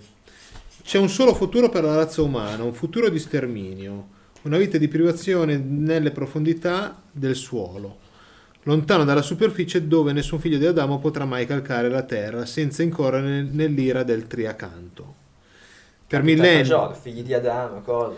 per millenni gli esseri umani sono stati por- portatori inconsapevoli di questo parassita alieno chiamato con mille nomi. Vabbè. Questo futuro può essere cambiato agendo nel passato. Ad un solo cronoagente, una giovane donna, generata e cresciuta con questo scopo, viene affidata la missione di salvare l'umanità. E quindi si vede questa bambina che viene cresciuta nel futuro e viene rimandata nel passato. E per esempio, già nella prima puntata c'è. eh, sto vedendo le mura di Willios. Eh, C'è praticamente questa, questa protagonista che va nel passato e qua ci sono per esempio delle, delle storie che vanno, diciamo, Che seguono il corso della Sì. storia dell'uomo dove lei Sì. interviene e, E agisce, modifica e modifica o... e diciamo è protagonista ed è una eroina classica eroina ecco così sarebbe da rileggere però appunto te parlavi di Lilith mi è venuto questo questa Questo idea di, di- di- di parlare di questo fumetto che è fatto molto bene sia dal punto di vista dei disegni sia dal punto di vista del, ehm, dell'idea Luca Enoch. Luca Enoch, soggetto, sceneggiatura, disegno e copertina di Luca Enoch. Praticamente è fatto tutto lui. E io me lo ricordo lui in altri fumetti. Ma sempre ma di questo stile, c'è sempre di questo tipo. Creatore, eh allora, giusto, ecco perché me lo ricordo. Creatore di Spray Liz e soprattutto di Gea. Gea è un'altra eroina, un altro fumetto molto interessante. Molto interessante parleremo la prossima volta. E farà una bella, nel frattempo farà una bella ricerca su, su questo Luca, su questo Luca Enoch. Perfetto. Adesso passiamo a... No, Eh, stai dicendo, prima di passare Sì, a Mariano... Prima di passare a Mariano, siccome gi- giusto gli ultimi due minuti per aprire la rubrica, con una rubrica che avevamo aperto, quella che avevamo creato, quella sui, sui giganti del- dell'archeologia. Quando avevo parlato degli Aditi, avevo parlato di. avevo citato Lenormand e Chevalier, due Mm. storici francesi. Sì, E volevo parlare un attimo di questo François Lenormand, un assiriologo e numismatico francese nato a Parigi il 17 gennaio del 1837 e morto poi nel 1883, famoso archeologo, numismatico ed egittologo che desidera, ehm, asso- ehm, avviato a soli sei anni dal padre allo studio della- dell'archeologia, allo studio del greco e già a 14 anni un suo saggio sulle tavolette di Menfi, eh, di Menfi fu pubblicato sulla- su una rivista archeologica francese, appunto Orca. sulla Revue Archéologique. Archéologique. Già dal 1867 spostò la sua attenzione agli studi sugli Assiri e fu il primo a riconoscere nella scrittura cuneiforme l'esistenza di un linguaggio non semitico che chiamò lingua accadica, che ora è invece chiamata lingua sumera. E ok. per questo ho voluto, ho voluto ricordare, ricordare la sua opera, perché i Sumeri, la lingua sumera Sì, e sì, cuneiforme, è centrale nelle nostre ricerche. Il sapere di Lenormand aveva un'estensione enciclopedica allo stesso tempo completa, abbracciando un immenso numero di soggetti. La maggior parte dei suoi ampi studi erano diretti a ricercare le origini di due grandi civilizzazioni del mondo antico, che potevano essere rintracciate in Mesopotamia e sulle sponde del Mediterraneo, da chi come lui era animato da una perfetta passione per l'esplorazione. I suoi libri più noti sono le, eh, le- eh, il francese non lo so, mm, Ok. non me ne vogliano gli ascoltatori francesi. Eh, se tu sai francese, Eugenio, se no chiamo i miei amici marziani. L'origine dell'histoire D'après la Bible, Bible. La Bible. L'origine della storia di prima sì, della l'origine Bibbia. della storia di prima della Bibbia e la sua storia dell'antico Medio Oriente e il resoconto della magia dei Caldei, Caldei. altro popolo interessante, Interessante che molto. merita una- un approfondimento. Con oggi ho finito di tediarvi con, le mie- con i miei racconti e le mie follie. Nella prossima puntata il seguito. Nella prossima puntata il seguito di questo, di questo strano percorso che abbiamo iniziato oggi. Siccome non mi ricordo se l'ho detto all'inizio, io ho lanciato, lo ridico, ho, ril- ho rilanciato sul nostro gruppo Facebook. Allora, noi appunto abbiamo i vari podcast così, però abbiamo anche il gruppo Atlanticast Sì. su Facebook dove noi postiamo le varie cose, però uno può commentare, può dare suggerimenti, spunti, eccetera.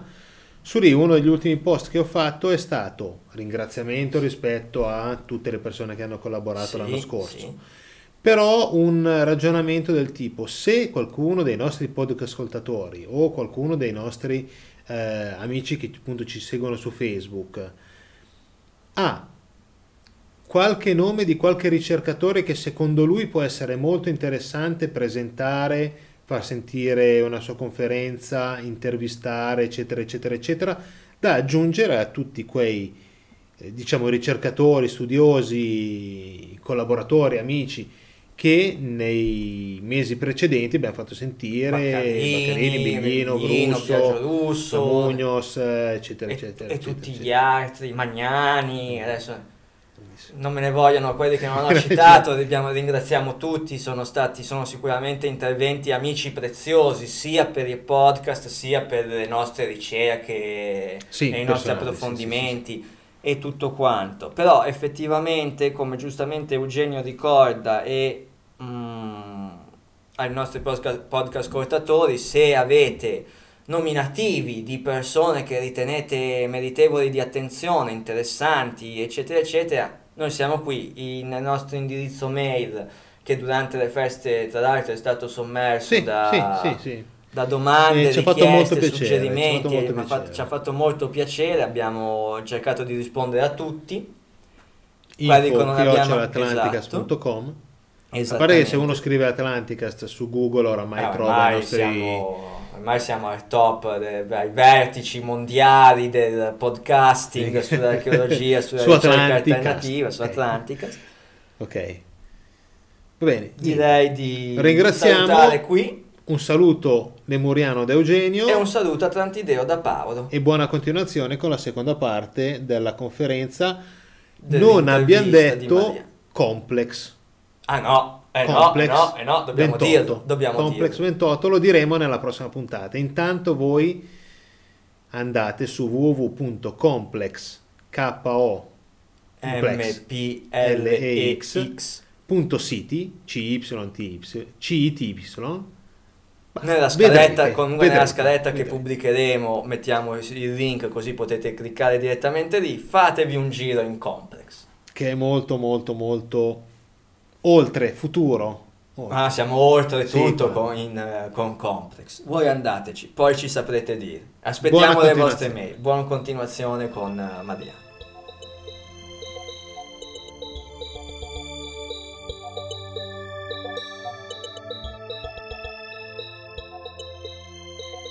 Eh, lo, stesso, lo stesso Star Trek è la storia di Star eh, Vi invito a leggere il libro, so, questo libro di questo Carl James, perché spiega che cos'era questo famoso gruppo dei The Nine, dei Nove, di cui faceva parte anche Aaron Berry. Era una setta, era, era una loggia segreta.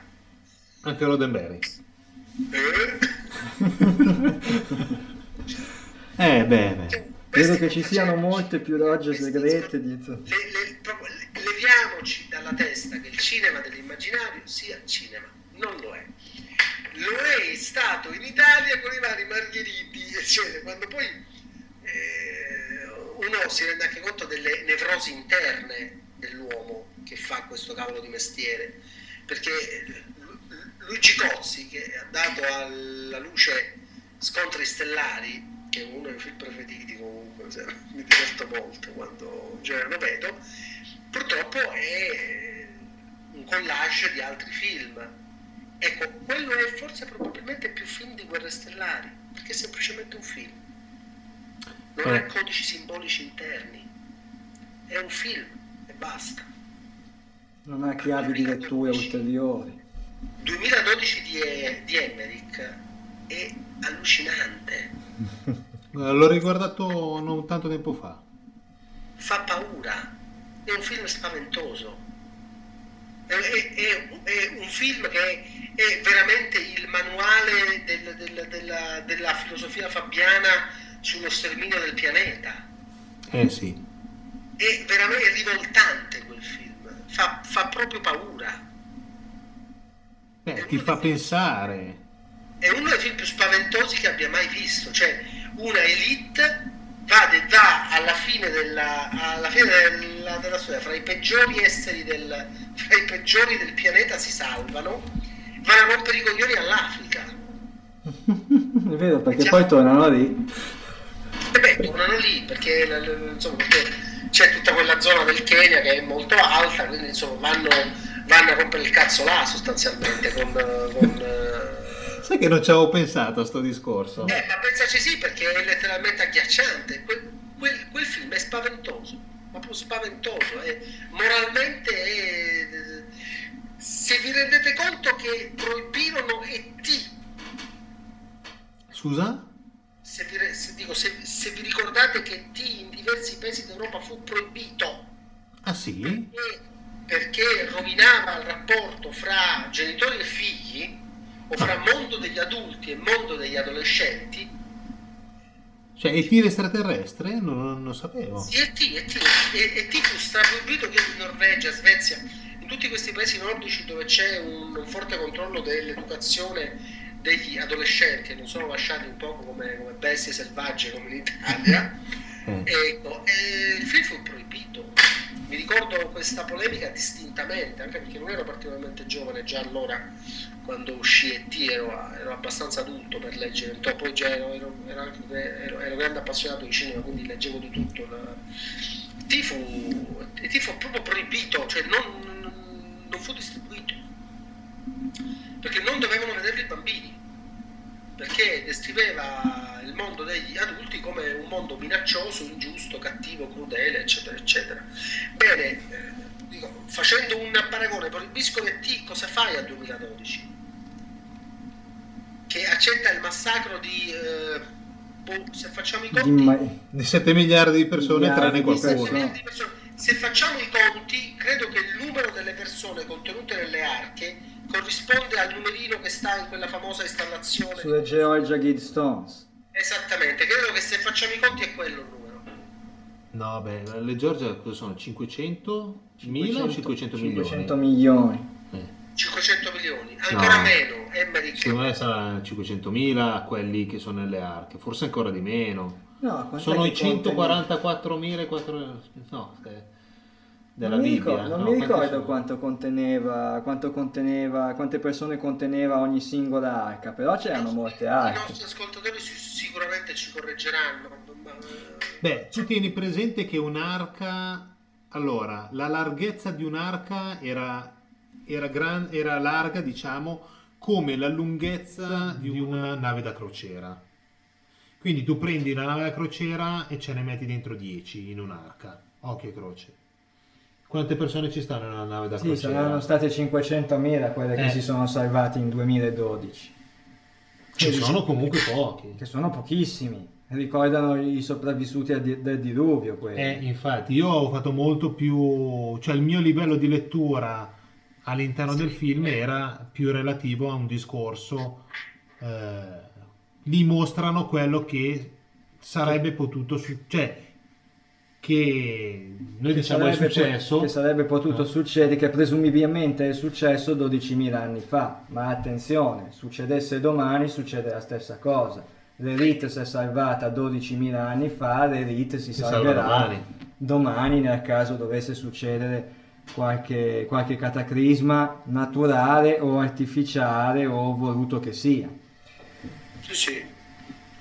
Sono cose che sappiamo perfettamente, cioè sono cose che ci diciamo, insomma, e non solo noi, insomma, non siamo- E che d'altronde alcuni film appunto ci ricordano e, e ce ne parlano, forse per avvisarci, forse per ammonirci, o forse per farci capire che se capita non c'è speranza, per cui...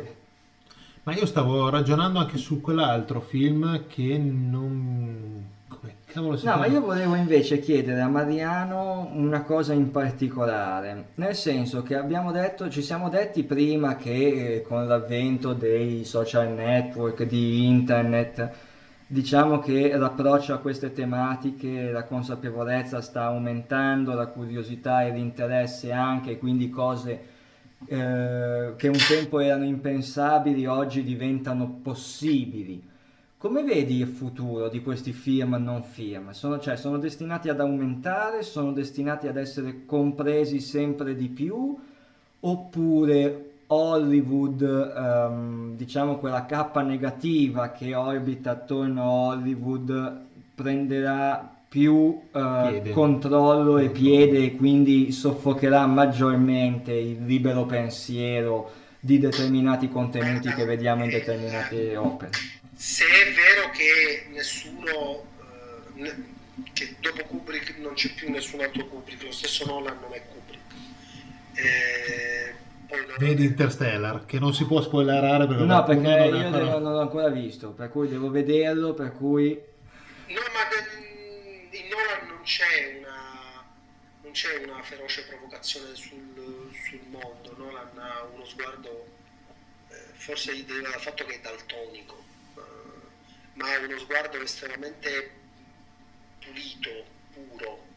eh, non, è, non è mai eh, eh, atroce come, come Kubrick. Nolan non farà mai arancia meccanica.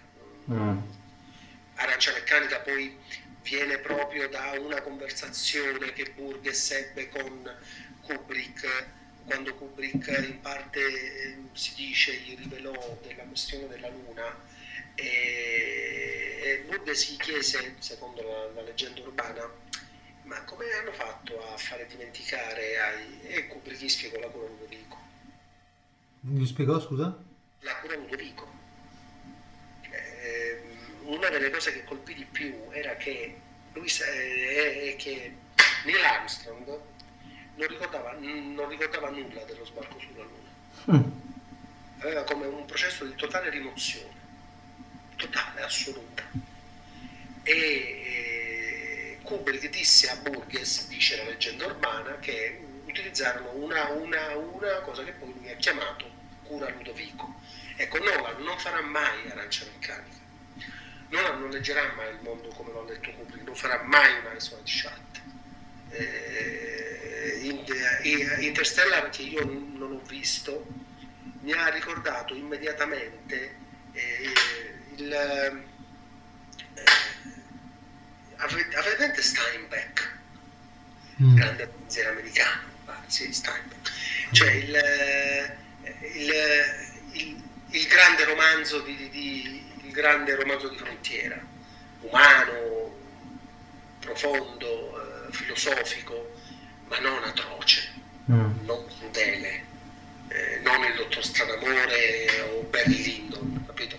Sì, beh, c'era, c'era effettivamente in Kubrick un certo impatto. Sì, che- c'era, c'era effettivamente in Kubrick una, una ferocia, una necessità di gridare eh, il suo odio nei confronti del potere, eh, anche in Orizzonti di Gloria, che in Orizzonti di Gloria è evidente questo, eh, che in Nolan non c'è. In Nolan eh, ci sono dei momenti di grandissima provocazione nel Joker che ha creato per Batman, ma quei, ma quei momenti si leggono anche in, in molti fumetti, in, eh, in molta scrittura fumettistica. Credo che l'unico vero, l'unico vero grande genio paragonabile a Kubrick in termini di provocazione, qui stiamo parlando di se Hollywood possa o meno bloccare la, la provocazione. Io ho, visto, io ho visto provocazione persino nel, credo in Iron Man 3, quello del mandarino. Eh no, non l'ho visto. Ecco, se vedi quel film c'è una provocazione enorme. Eh, Stan Lee è una mente provocatoria, Stan Lee è uno che viene fuori dalla, Beh, sta lì, sì, fischia. dalla cultura psichedelica. Eh beh. Stan Lee era ed è un provocatore, un provocatore enorme. Beh, in Iron Man 3, eh, in, in un film che fa 3 bilioni, quanto, 2 bilioni di dollari, ti dicono in faccia, guarda il problema dell'America è il, è il compound militare che te lo possa dire un documentario eh, di Moore va anche bene, ma che te lo dica Iron Man 3, beh, c'è una forte, c'è una forte dose di provocazione, Eh beh, è stata sì. fatta passare, è stata fatta passare. Il mandarino è il comparto militare, è questo sostanzialmente Eh. Che è in grado di soggiogare il paese, che è in grado di svilire le istanze democratiche del paese. Ma infatti io ti volevo... Io ho sempre visto, sempre notato anche dal continuo rapporto che ho con gente, con gente, con gente americana, l'America ha dentro di sé dei germi, degli anticorpi eh, del tutto unici. Hunter S. Thompson era uno straordinario anticorpo, lo era Ginsberg, lo è stato Barrows, eh, ce li ha gli anticorpi l'America, non è, non è un paese, non è un paese, eh, non è, non è un paese come l'Italia. Ha, ha- ha degli anticorpi che riescono a trovare i loro spazi di azione. Eh, Eh beh sì, se non solo nei film. eh. Vorrei rispondere a Paolo. eh, L'altra cosa che noto è che comunque eh, gli spazi di produzione, eh, anche marginali, è lì che eh, quasi sicuramente la provocazione, eh, l'attacco, la, la- la capacità di creare un, un argument è, è possibile ed è molto più vasta di prima. Prima non era possibile fare, fare, fare film facilmente, adesso è assolutamente facile fare un film, non è così difficile Certo. e, e- e non è neanche più così difficile farlo vedere o trasformare. Noi, noi fra noi ci scambiamo documentari fatti in casa e li vediamo e li discutiamo e aumentiamo le viste. Eh, di- eh, veramente credo che o- oggi ci sia molta più provocazione che prima. Prima c'era molto più spazio nei mass media, nei media mainstream, per, per, eh, atteggiamenti provocatori. Pasolini, Antonioni, Visconti, Kubrick, eh, ma anche, anche Derek Jarman, Jarmusch, eccetera, avevano sicuramente più spazio, andavano sui giornali, eh, succedevano gli scandali, si creavano gli scandali. Fatevi conto che Arancia Meccanica fu proibito in Inghilterra fino a che non è stato, eh, finché non c'è stata una release quando è morto Kubrick. Ma Ah, per tutto quel periodo fu- ufficialmente fu proibito, Ah, non ecco. poteva entrare il film, non poteva neanche essere visto.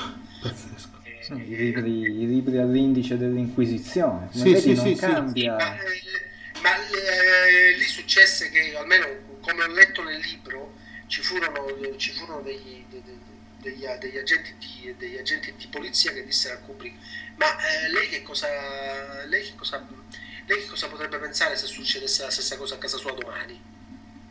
E lì lui ha chiamato la Warner e ha detto bloccate il film in Inghilterra perché ha avuto paura. Era un Eh beh. segnale, era un messaggio. Ah, sì, ha detto c'hanno da fare altri di film. Aspettiamo un attimino. Era un C'aveva, messaggio. c'aveva- c'aveva una famiglia, fra l'altro aveva, aveva anche le bambine piccolissime. Per cui sai, eh, eh, però mh, quando li metti tutti, tutti assieme, eh, Clark, Burrow, eh, Clark, Kub- eh, Arthur C. Clarke, Stanley Kubrick, Burgess, eccetera, ti rendi conto che erano tutti operatori, non dell'intrattenimento No, sono erano d'accordo. tutti operatori, erano tutti operatori per la modellazione dell'immaginario collettivo. Ma a che scopo? Cioè uno scopo, chiamiamolo tra virgolette, positivo o Da uno player scopo B? No, negativo? Non era, non era un- non era- non è uno scopo positivo, perché quando l'immaginario, perché quando l'immaginario viene plasmato da forze che hanno uno scopo che non è evidente, che è celato, non è una cosa positiva, è una cosa spregevole. Per me è una cosa spregevole. Eh, Ma quando Kubrick mi denuncia eh, e mi condanna No, e mi fa vedere in maniera quasi vedere in palese maniera in quasi Shining. palese in Shining o in Eyes Wide Shut Ma che cosa fai l'ha pot- fatto palesemente. Ma dai ragazzi, Shining noi l'abbiamo visto come un film dell'orrore fino a sei mesi fa. Ok. Sì, va bene, ma in che altro modo poteva comunicare determinati messaggi? No, però Sì, scusa un attimo, aspetta, no, no, no. Dopo, perché probabilmente qualcuno ha cantato.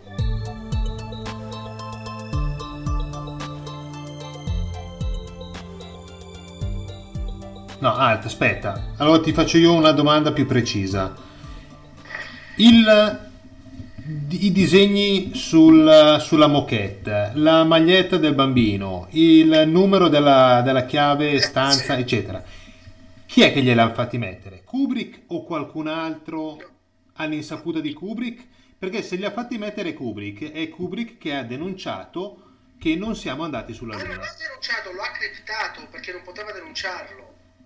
E perché è qualcosa di negativo questo allora? È qualcosa, e allora, è qualcosa di negativo perché, perché, non è, perché non è un comportamento libero. Eh, ma lui o faceva così o non faceva niente.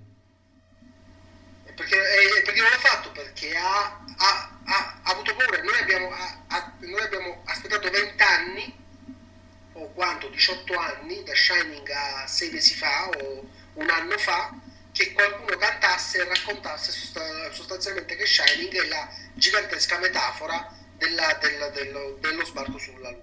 Perfetto. Sì, no, su questo sono... Su questo ho capito.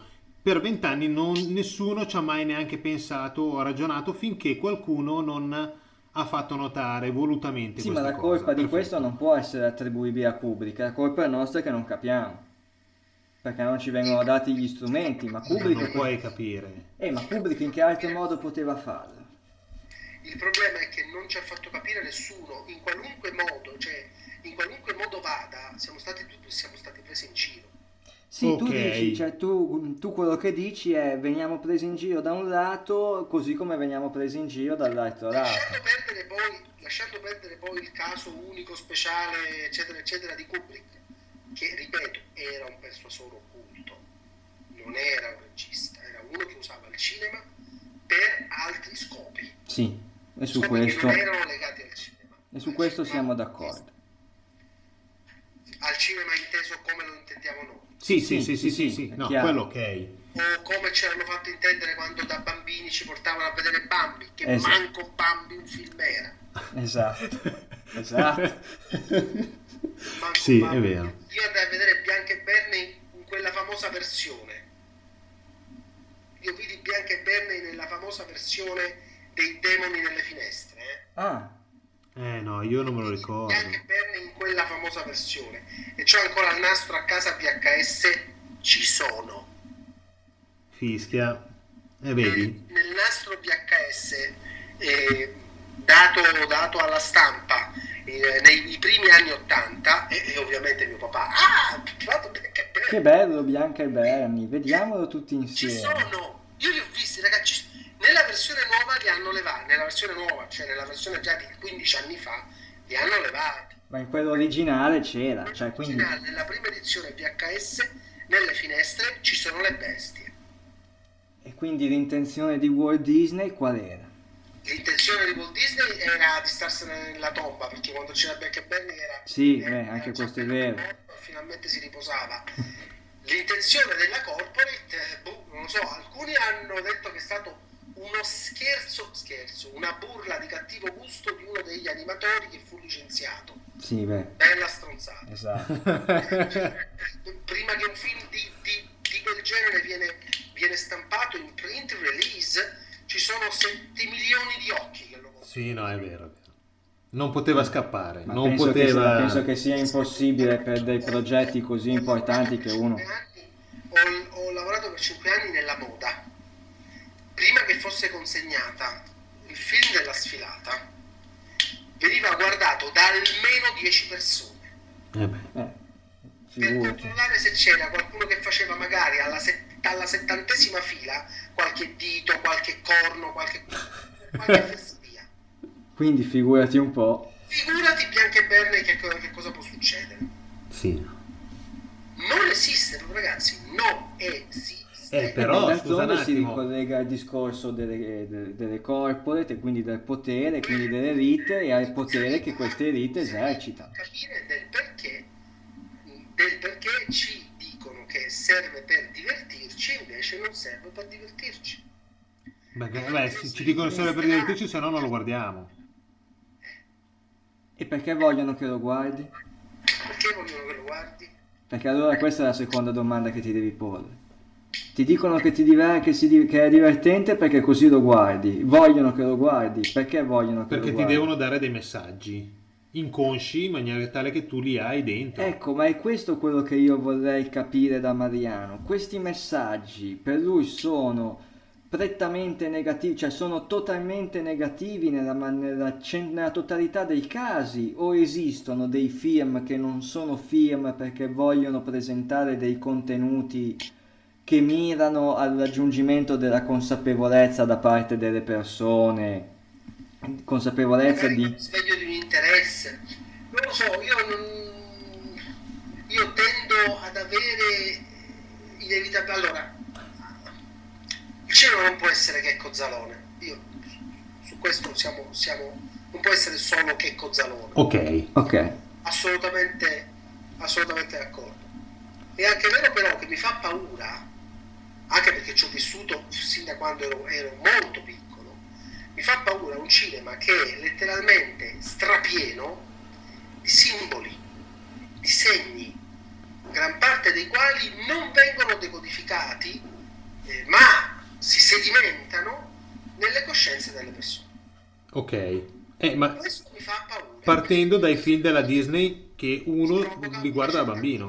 Disney, eh, Disney da un lato, ma possiamo anche dire lo stesso Star Trek, eh, possiamo dire eh, gran parte del cinema del, del- gran parte di un certo cinema dell'orrore, specialmente l'esorcista, per esempio, che eh, William Peter Blatty era uno che lavorava alla CIA, era, uno, era un agente CIA e si occu- occupava, e una, una delle sue mansioni era quella del eh, era crowd control activity. Orca. Eh, Lui si occupava di queste cose qua, Controllo masse. Sì, i subliminali e tutte quelle cose che stanno nel, nel- nel film sono delle, sue, sono delle sue precise richieste. No, vabbè, ma questo sono d'accordo anch'io perché Eugenio alla fine, quando io parlo di player B e player C e player A, tu quando parlo dei miei player nella mia chiave di lettura, sì, concordo, tutti e tre alla fine agiscono sulle masse. Per cui ci sta. Quello che Mariano, cioè anche nella mia, nella mia logica, Sì, quello però- che Mariano dice aderisce perfettamente alla, alla mia logica. Però io vedrei quello che il player B ci vuole tra, paren- fa- ci vuole, tra parentesi dire un qualcosa di migliore rispetto a quello Sì, che agisce- il player C ci butta dentro. Cioè, secondo eh, dal mio punto di vista personale, i contenuti di determinati film agiscono sulle masse perché eh, con l'auspicio che queste masse prendano consapevolezza di sé, del- dell'universo. Ho visto Lucy, per esempio, quello con Scarlett eh, Johansson. Sì. E non lo so, cioè quando io ho visto quel film, soprattutto nella parte finale, io ho riconosciuto dei principi ermetici, alchemici, del così in alto, così in basso, dell'unione del, del- del tutto con l'uno, che sono contenuti che secondo me... mm, Che in tutta la sala hai visto solo te. Il problema è quello. sì, che in tutta la sala ho visto solo io. Tant'è vero che molti uscendo dal, fi- da- uscendo dal cinema hanno detto un film del cazzo. Perché molti l'hanno detto. Posso capire. E capisco anche perché. Matrix, io ricordo ancora, l'ho visto a Palermo, la gente diceva non ci ho capito un cazzo, però gli, però gli aggatti, aggatti significa gli scontri, eccetera, ehm, le scene di combattimento sono bellissime. Ecco, esatto, questo, questo ti fa Però capire. bene le mazzate. Questo ti fa capire come un film, come questo Su si diversi livelli. Eh, viene letto da diversi, può essere letto come ogni opera d'arte su diversi, Beh, allora, su diversi livelli di lettura, noi su diversi abbiamo- piani allora, di lettura. Stiamo, abbiamo visto un film l'altro giorno, rivisto, perché io l'avevo visto molto tempo fa, ma il quinto elemento, e io ho iniziato a applaudire fin da subito. Cioè lì dentro c'è tutta una serie di cose che no, non puoi non applaudire, no? Perché il mondo cinema quando, me- quando arrivano, cioè, io quello lo vedo come un film, eh, sì, che deve dare certe chiavi di lettura, però lo vedo in, in senso positivo. Io li vedo come film, come... Io, io proprio il quinto è io allora il quinto elemento me lo spunta, ok. è, è estremamente didascalico tra l'altro nel suo essere eccetera quindi va benissimo la cosa che continuo a non capire è il, eh, questo strano re- radio jockey nero che distrugge il film dalla metà fino alla fine Ah, sì, sì, sì, ho Questa è una presente. delle cose più cose- una, una delle cose che non, che non mi spiegherò mai vabbè eh, eh, c'è allora mm, questi film tendono inevitabilmente a spaventarmi perché quando arrivo al cinema e eh, avendo coscienza eccetera eccetera di tutte queste cose oddio mamma mia cioè, cos'è? è una cura Ludovico non è un film.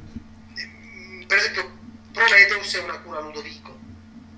Prometheus è una cura Ludovico. Uno entra lì dentro e ti, eh, e ti bombardano per, eh, per tutto il film con incongruenze che ti fanno sembrare il film stupido e simbologie interne che invece cioè, elevano quel film a, davvero a uno di questi libri di, di cui citavo prima del tardo romantico eh, del tardo romanticismo inglese che hanno creato cioè che hanno, che hanno dato alcune impalcature addirittura al nazismo.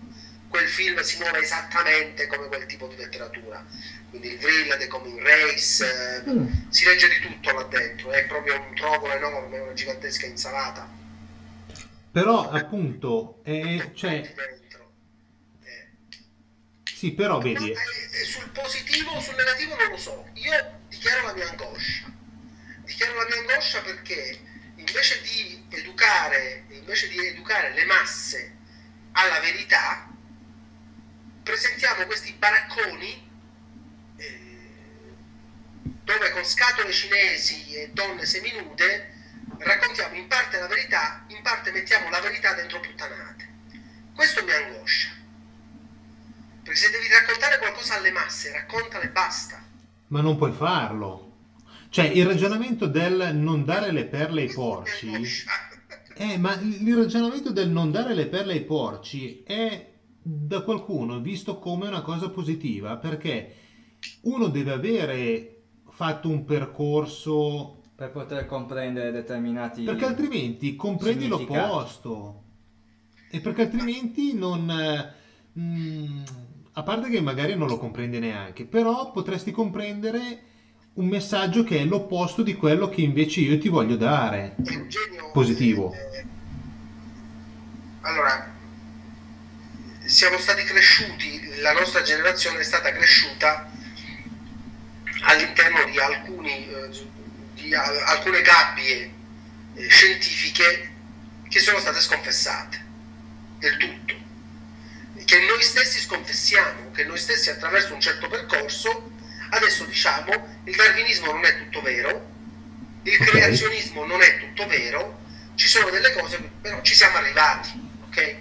Ora, non dico di mettere piglino tipo grande fratello, no, ma Eh sì, però dall'altra parte, se tu ragioni come, guardate, se tu dici a qualcuno, diciamo, su 100 persone a cui lo dici, eh, guardate che la Bibbia è un testo storico, ce ne sono molti che dicono no, quello lì non è un testo storico, quello lì è, un- è uno scritto, scritto da Dio, punto. Non è un, un testo scritto da un uomo, hai capito? Cioè, siamo c'è da dire ancora che se- c'è da a dire questo che se- livello, eh, C'è da per dire cui- che se magari una volta erano 99 su 100 a dirti così, oggi sono 85 su 100 a dirti l'altro così. magari credo che la maggioranza oggi ti dice a me che cazzo me ne frega. Anche questo è vero. Anche questo tutto sommato è vero. Anzi, forse è più facile che sia. Beh, ma Ma in alcune zone d'Italia dipende anche da- dalle, dalle- dalle 100 circostanze che stanno dietro a una domanda rispetto a una risposta. E, sul cinema, io, io io ho angoscia quando vedo le, io, io angoscia quando, quando vedo simboli ermetici all'interno di finti, finti baracconi di intrattenimento. Baraccone di eh, intrattenimento essere baracco- dovrebbe essere un semplice baraccone di intrattenimento, invece no, diventa una, una cura Ludovico all'interno della quale vengono inserite tutta una serie di, di- di, eh, tutta una serie di nuovi eh, di riferimenti, di segni, di suggestioni, eccetera, eccetera, che sono ovviamente atte a creare una qualche, un, qualche, un, qualche, un qualche risultato. Sì, sì, sì, ho capito, Ok, ho capito ok. qual è la tua, la tua posizione. Perfetto. Adesso io volevo parlare di due film. Sì. Uno italiano, uno no. Del secondo adesso fra un po' uscirà un sequel. Allora, quello italiano è Nirvana.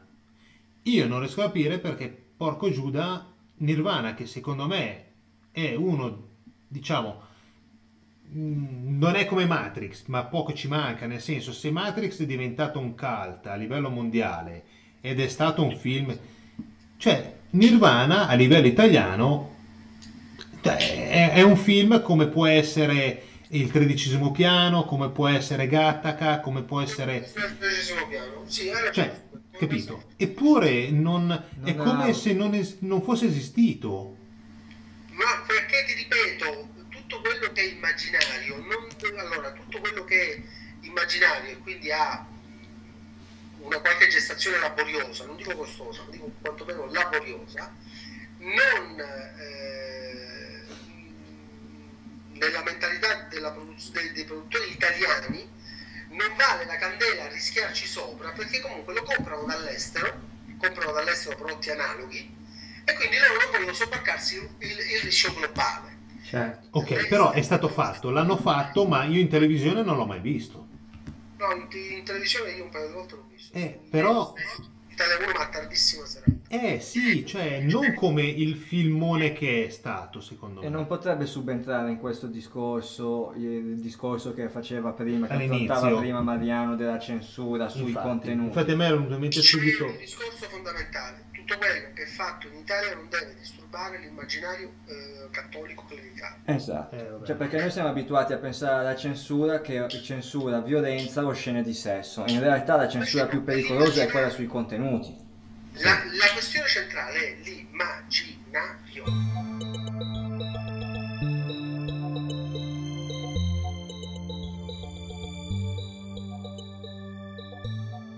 Se è qualcosa che ha a che fare con l'immaginario, perché l'immaginario dalla- dal, dal- dal clericalismo cattolico, ho visto malissimo, ricordatevi il nome della rosa. Già, Eh sì. è vero, è vero. Perché si ha così paura dell'immaginario? Perché? Scardina. Perché l'immaginario ti fa fuggire dalla realtà definita dalla cristianità.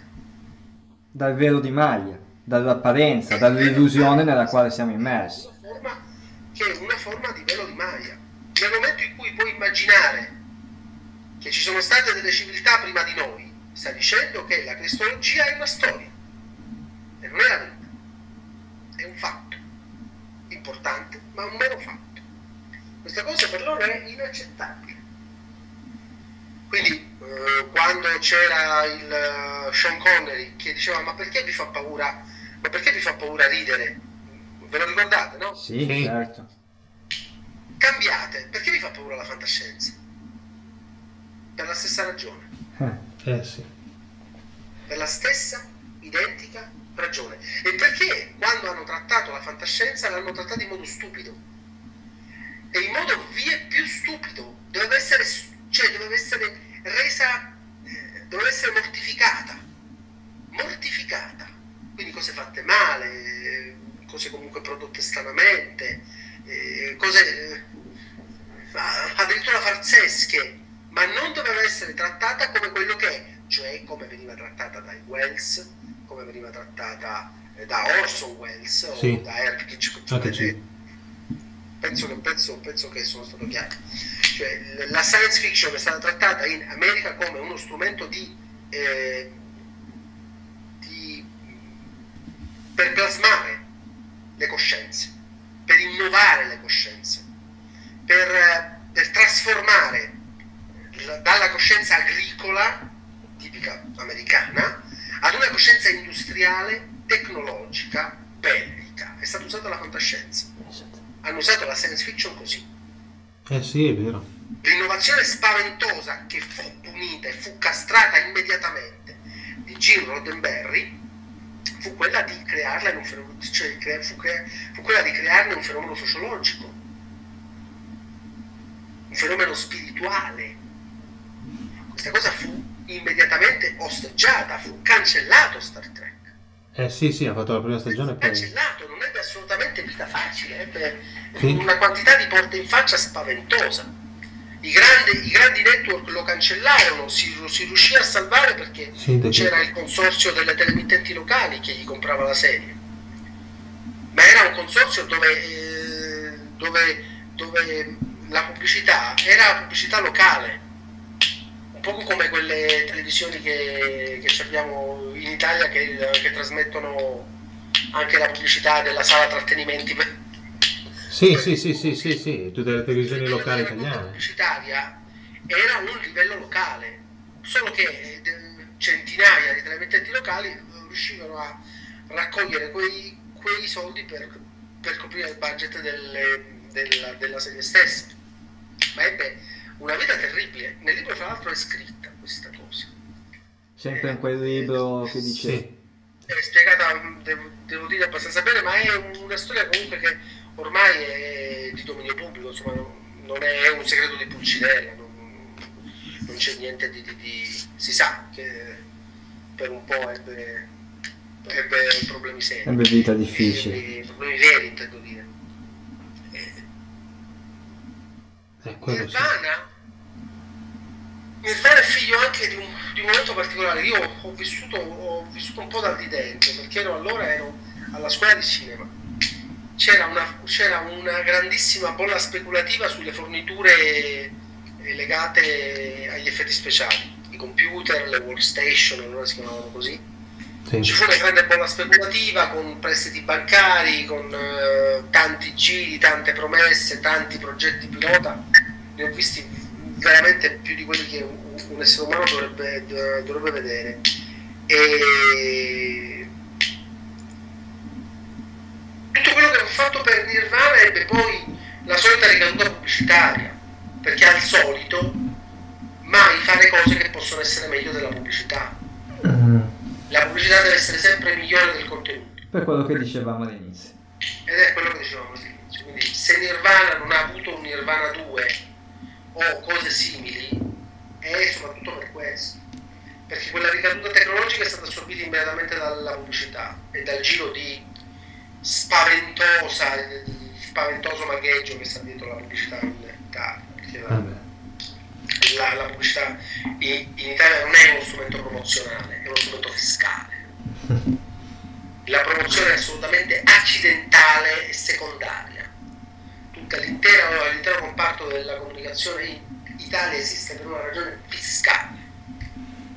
E questo è terrificante perché a tutti i livelli, tutti i livelli della, della- della promozione di, di- qualunque sport eh, si assiste a questo tipo di, di- eh, a, a questo tipo di gioco. Eh, Il, il gioco del- il gioco della cancellazione dell'IVA praticamente. Eh beh sì, poi alla fine sì. Ma questo è devastante perché nel momento in cui inietti delle tecnologie che dovrebbero essere necessarie all'industria dell'immaginario e diventano, e, e- e diventano strumenti per l'industria del- dell'illusione fiscale, capisci bene che c'è qualcosa di, di- di- che c'è qualcosa di perverso.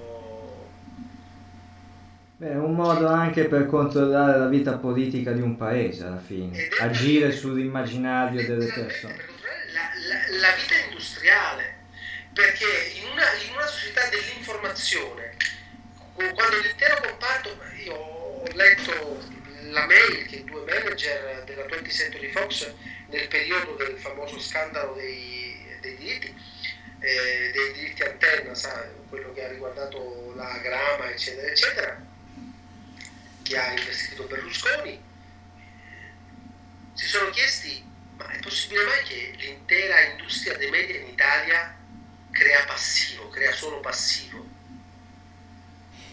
Eh sì. Crea solo passivo era roboti perché non riuscivano a capire perché. Come fosse possibile. Cioè, come Per loro non era normale. Per industria noi sì. Ah, cerca il passivo. Eh, Perché vabbè. effettivamente è una reazione perché l'attivo viene tassato al 75%. Eh, Quindi, quindi è Questa meglio è non fare. che influenza l'immaginario. Perché qui stiamo parlando della, della- della morte dell'immagin- di, di qualunque industria del- dell'immaginario in Italia. È Certo. stata una morte architettata da- su diversi livelli. L'ultimo chiodo l'ha messo la cosiddetta, le strategie della televisione commerciale, che di commerciale non ha assolutamente nulla. È un altro velo di maglia, perché non stai facendo commercio di nulla, stai creando passivo. Che, che commercio stai facendo? Di che? eh sì. Incredibile. L'altro film, dai, par- passando a un altro argomento, l'altro film, Iron Sky, Ah, adesso è venuto fuori, ho visto immagini tipo Hitler sui dinosauri, cose di questo genere. Eh, quella è una grande puttanata per confondere le acque, per confondere le Perché idee. si sono accorti che YouTube strabocca di contenuti che sono connessi alla rilettura della seconda guerra. Vril, Onebu e tutte queste cose qua. Una leggendaria rilettura che è stata proibita per almeno 20 anni. E poi gradatamente le cose sono, com- sono cominciate, cioè c'è stato un leaking di tutte queste informazioni da, dallo straordinario che è uno dei miei autori preferiti, che è Joseph, eh, Joseph Farrell, in Mm. poi e anche prima. Ha cominciato eh, a quel punto che fai? La devi buttare in cacciara. Ecco, infatti. Comincia a fare un casino allucinante dove non si capisce più. Esattamente, devi, devi trasformare tutto in una palta, in un circo.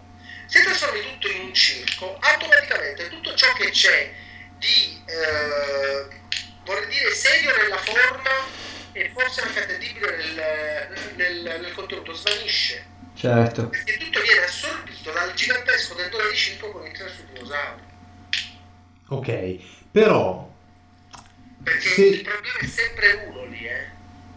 Ed è il 19 de- di- dicembre 1919, quando nel baretto, eh, nel, baretto, nella Stube, eh, nella Stube Heidegger in Austria, si chiedono perché la Germania ha perso la guerra. E dicono che la Germania doveva avere bisogno di un qualcosa che la liberasse dal petrolio l'unica cosa che poteva liberare dal petrolio era la riscoperta di, eh, di un dispositivo che potesse tras- trasportare uomini e merci attraverso lo spazio senza spendere soldi. O meglio senza essere schiavi di un comparto industriale che comunque non, era, non è amico di nessuno è solo amico di se stesso. Una verità del genere che comunque cioè, ormai è dilagante e ripeto è dilagante. Lasciate perdere comunque l'Italia perché è tutto contenuto spesso in, in inglese. Io trovo documentari russo su questa cosa addirittura. Russo sottotitolati in inglese chiarissimi fra l'altro. Bene. In questi casi quando ti rendi conto che hai uno user ge- generated content che sta gridando i libri di storia sono delle puttanate specialmente quelli del tesoro che ricevono in Italia eh e che, che fai? Devi creare, devi creare una puttanata, devi creare una bolla. E la bolla si chiama Iron Sky. ok, però se io fino a mm, diciamo se, se io facevo una conferenza sugli UFO 5 anni fa, 10 anni fa e parlavo di Aunebu, la gente mi guardava come per dire ma di cosa stai parlando? Se ne parlo adesso di Aunebu, secondo me le persone sono più orientate a dire ah sì, ma allora il ragionamento che in quel periodo stavano facendo degli esperimenti, eccetera, eccetera, è più plausibile. È per quello che io ho visto un film come Iron Sky come un qualcosa di positivo per, diciamo, la circolazione delle, delle idee, almeno in Italia. Sì, però il film è una satira, sembra, sembra tipo il dottor Strange, sembra, sì, vabbè. Eh, Togli sembra, è una satira. Sì, è una satira, volevo dire, stavo quasi dicendo come il dottor Stranamore, lasciamo perdere. No, È, no. addirittura. È, un- è proprio è un feiettone, è una comica Iron Sky. È, uno- è una slapstick comedy sostanzialmente. E non serve, cioè fa sembrare tutto una puttanata, cioè Sì, sì, è comico, è fantascientifico, ma è più comico del fantascientifico. è comico, è come balle spaziali con i nazisti praticamente. Sì, Esatto, sì. esatto. È come, è come balle spaziali Quella, cos'è la velocità smodata, no? Assolutamente, Eh, velocità... Sì, a velocità smodata, Smodata. casco nero e qualcosa. E altre puttanate così. Cioè, mm, eh, se serve non lo so, probabilmente boh, forse qualcuno si chiederà se c'è, qual- se c'è qualcosa di vero, ma quella confezione, quella confezione è fatta apposta per svilire qualunque cosa. Sì, per svilire Quello il sì, contenuto più che, più, più che per perché, promuovere. ripeto, nel momento in cui eh, pensi tutto in chiave invasione e non cerchi di capire perché quei cosi volano in quel modo e da dove viene, Quell'energia? Eh, hai distorto, hai distorto l'argomento, l'argomento hai- centrale. hai hai- sei riuscito a, usando quegli strumenti, a non. Sì, sei riuscito a spostare l'occhio dello spettatore sul dito invece di guardare alla luna. Infatti se tu ci pensi, se tu ci pensi, tutti quanti sono focalizzati nel cercare di capire da dove vengono, da Marte, da Andromeda, da un'altra galassia e cose, ma nessuno che si mette a Terra pensare cava. dalla Terra cava o piuttosto che, ma nessuno che si mette mai a pensare sì, ma chi se ne frega da dove vengono? Io voglio capire come si muovono. Perché capire come si muovono mi dà un valore che Già posso capire chi spendere. sono. Beh, Vabbè, c'è, c'è, ma chi sono lo sappiamo. c'è, Pa- c'è Paolo, c'è Paolo Bolognesi che muove questa, questa battaglia da sempre. Esatto. eh sì, eh. sì, Paolo sì. La cosa essenziale qui è perché quel coso lì è là senza fare rumore, se- senza bruciare niente e io, e io invece per eh, spostarmi Devo andare in giro con un mezzo che c'ha ancora un motore a scoppio che sostanzialmente è lo stesso di un secolo e mezzo fa. Sì. lo stesso di un secolo e mezzo fa. E questo è il grande, cioè, è questa la grande. E credo che cominci ad essere comunque ormai, non dico di dominio pubblico, ma, ma, ma qual- qualcosa di simile. La- la- la- la- la- Sto, proprio, sto proprio lavorando e non sarà facile proprio per queste ragioni ad un, ad un progetto del genere.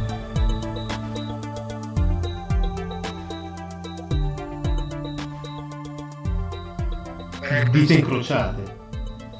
però non sarà facile perché si vanno a toccare, ripeto, tutta una serie di punti che obiettivamente eh, Va bene, abbiamo... Abbiamo Di- parlato di un sacco di cose e spero, spero che i nostri podcast ascoltatori siano entusiasti quanto lo siamo stati noi di poter eh, parlare stasera con, eh, con Mariano. con Mariano. Di Noi cosa- siamo stati molto entusiasti, siamo molto entusiasti. Assolutamente sì, anzi volevo ringraziare Mariano per eh, vabbè, intanto la disponibilità e soprattutto aver messo a disposizione del podcast le sue in- infinite competenze riguardo al mondo del cinema, al mondo dei media in generale. Credo, spero eh, che questa tua disponibilità ci verrà concessa anche in altre occasioni, perché abbiamo parlato per circa due ore e credo che ne servirebbero altre 20 per eh, cominciare a entrare nel merito di determinate cose, perché io avevo molte domande ancora da farti in merito a, per esempio all'ambiente musicale, abbiamo parlato di tantissimo di cinema, come forse sai, io sono interessato anche alla chiave di lettura di cui abbiamo parlato in questa intervista, anche a livello discografico E l'occhio di Horus. e a, a a determinata diversa simbologia che vedo che si riscontrano anche nei, nei videoclip eh, di opere discografiche contemporanee. Ti posso Per- fare una domanda io a te, Paolo? Come no? Ma tu hai mai provato fisicamente a prendere eh, il vinile questo caso della Zeppelin, E farlo andare al contrario. mandarlo indietro, eccetera, eccetera. No, non ho avuto... perso- non l'ho mai fatto direttamente, no. E invece, e invece l'ho fatto. No, E cosa succede? Sì, effettivamente sì, si sente effettivamente quel... si sentono quei fonemi. Ed è ass- assolutamente evidente, tra l'altro, cioè non, non è così, eh, cioè non è un brusio, una cosa indistinta. È evidente, cioè è, oggettiv- è oggettivamente così. È oggettivamente così, è proprio è evidente. Io- E io- quindi è stato creato così, dici? Sì, è stato creato così, eh, perché sai, eh, sapete benissimo che l'inglese è una lingua che va per fonemi, per cui trovando le parole, trovando i fonemi giusti in forward, in backward ne, ne puoi trovare altri. Sì, ho capito, ma qual è lo scopo?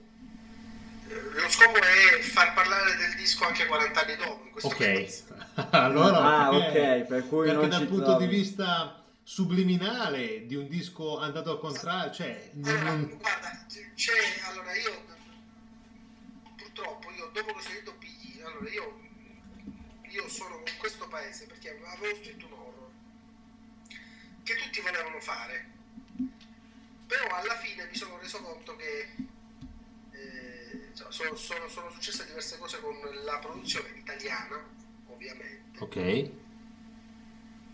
perché meno credito hai all'estero, meno credito avrai all'estero, purtroppo è un, è un- è un- è un- feedback.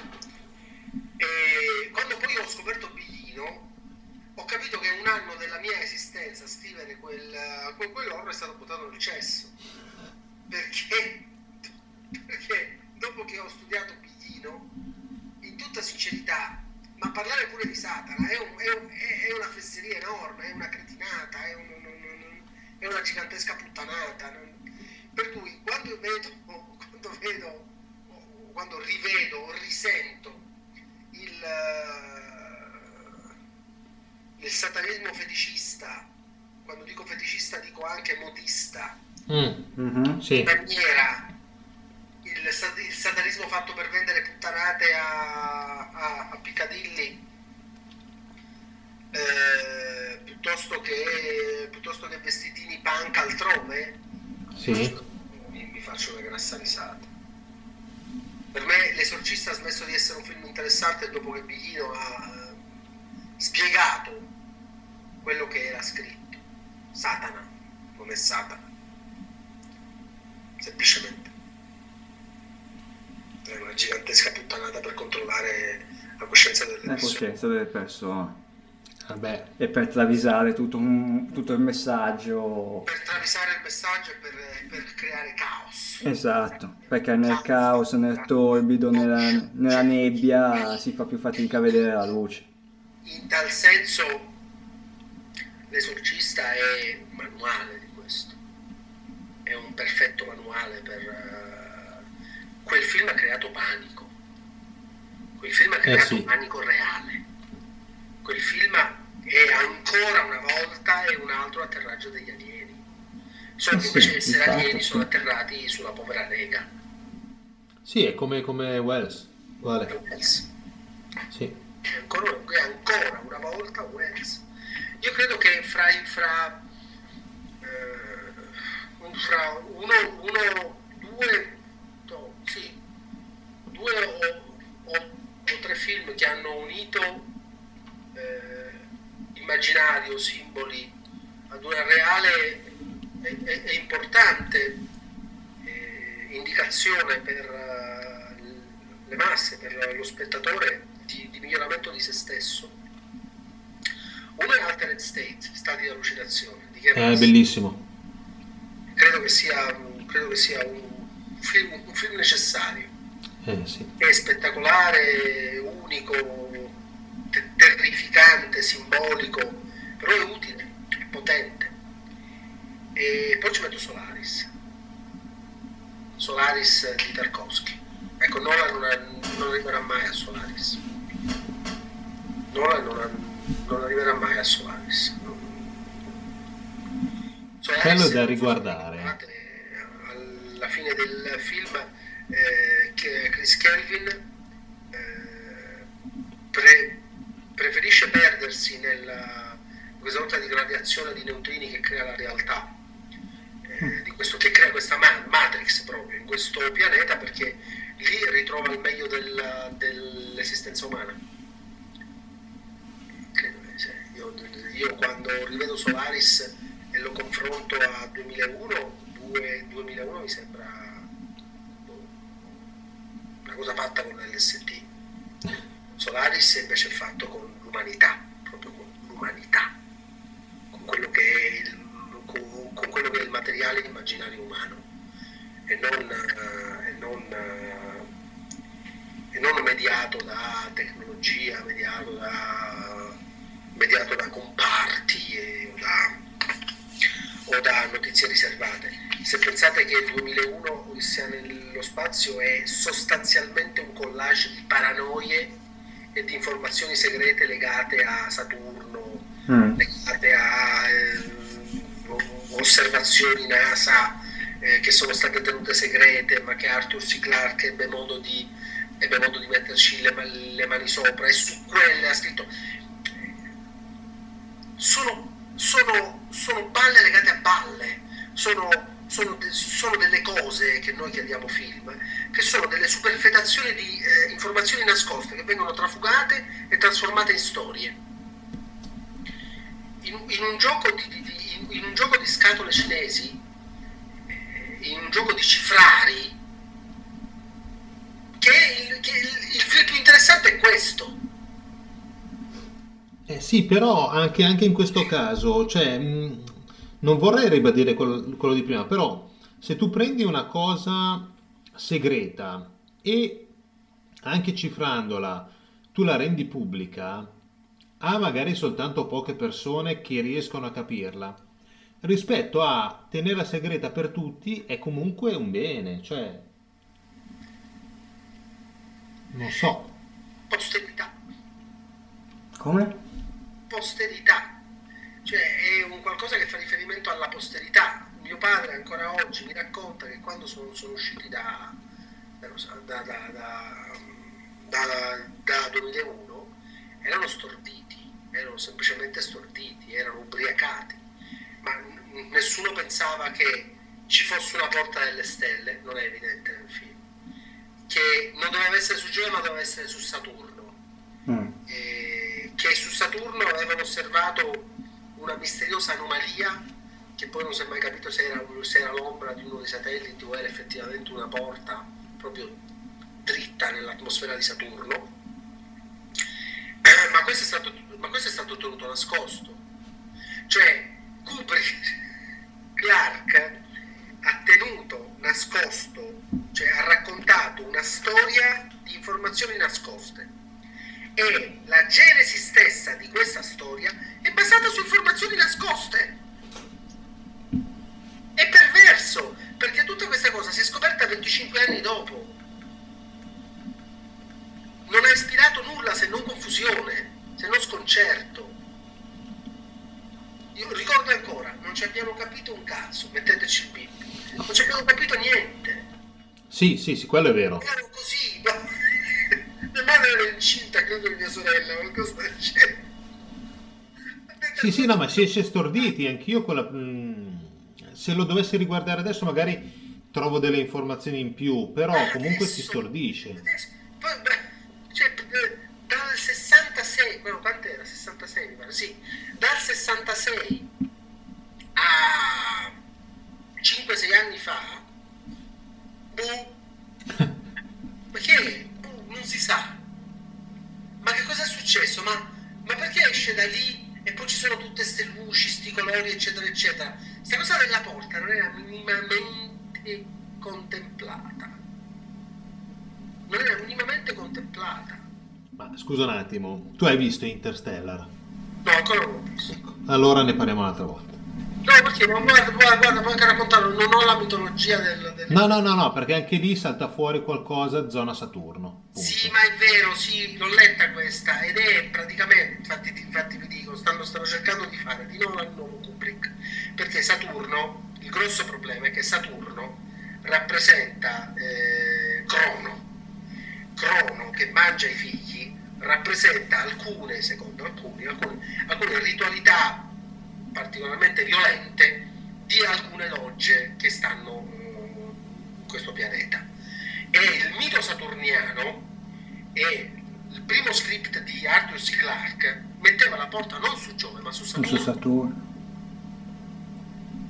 E, E allora tu dici in Interstellar lo mettono lì per lo stesso modo, per lo stesso motivo. Non- esattamente, perché, perché, perché secondo, perché secondo, questa, secondo gli aderenti alla loggia saturniana, eh, Saturno, il giorno di Crono che mangiava i figli, eh, i titani e tutto questo affresco particolare, Saturno ha, ha- ha un significato unico.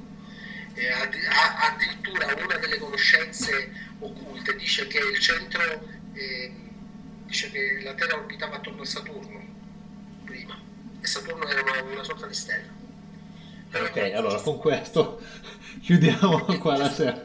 Sì, vabbè, se, se leggono di tutti i colori.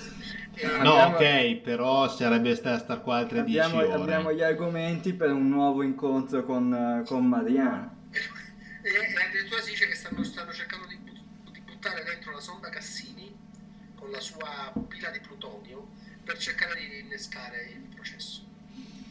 E Sì. qua rientra perfettamente nel discorso di 2010, È vero. quella, quella storiella che fa Arthur C. Clarke sul 2010 dove il monolita, dove il monolite innesca Giove, innesca l'elio di Giove e lo trasforma in una stella. Per trasformare in una stella, è vero. E questo farebbe riferimento ad una teoria della loggia dei Saturniani che sostanzialmente ricorda il, il sistema solare prima di questo evento, prima della morte praticamente di Saturno. Ok, Il silenzio il silenzio è la, è la conclusione di è una questo. sensazione di totale affascinamento, ma Dai, dai. Niente Mariano, dai.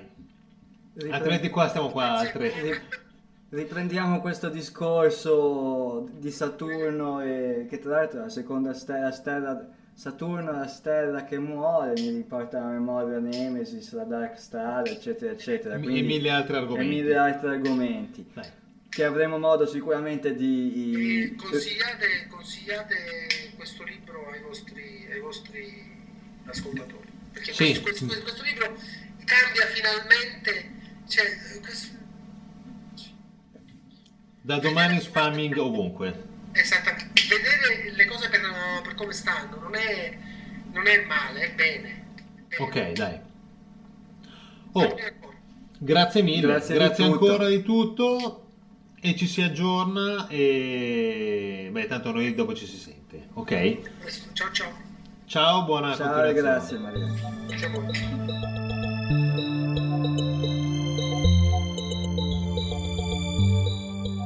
Gli inserti musicali che avete ascoltato in questa puntata di Atlanticast sono tratti dalla canzone Poseidon, realizzata da Ruby Seb, appartenenti all'omonimo album Poseidon.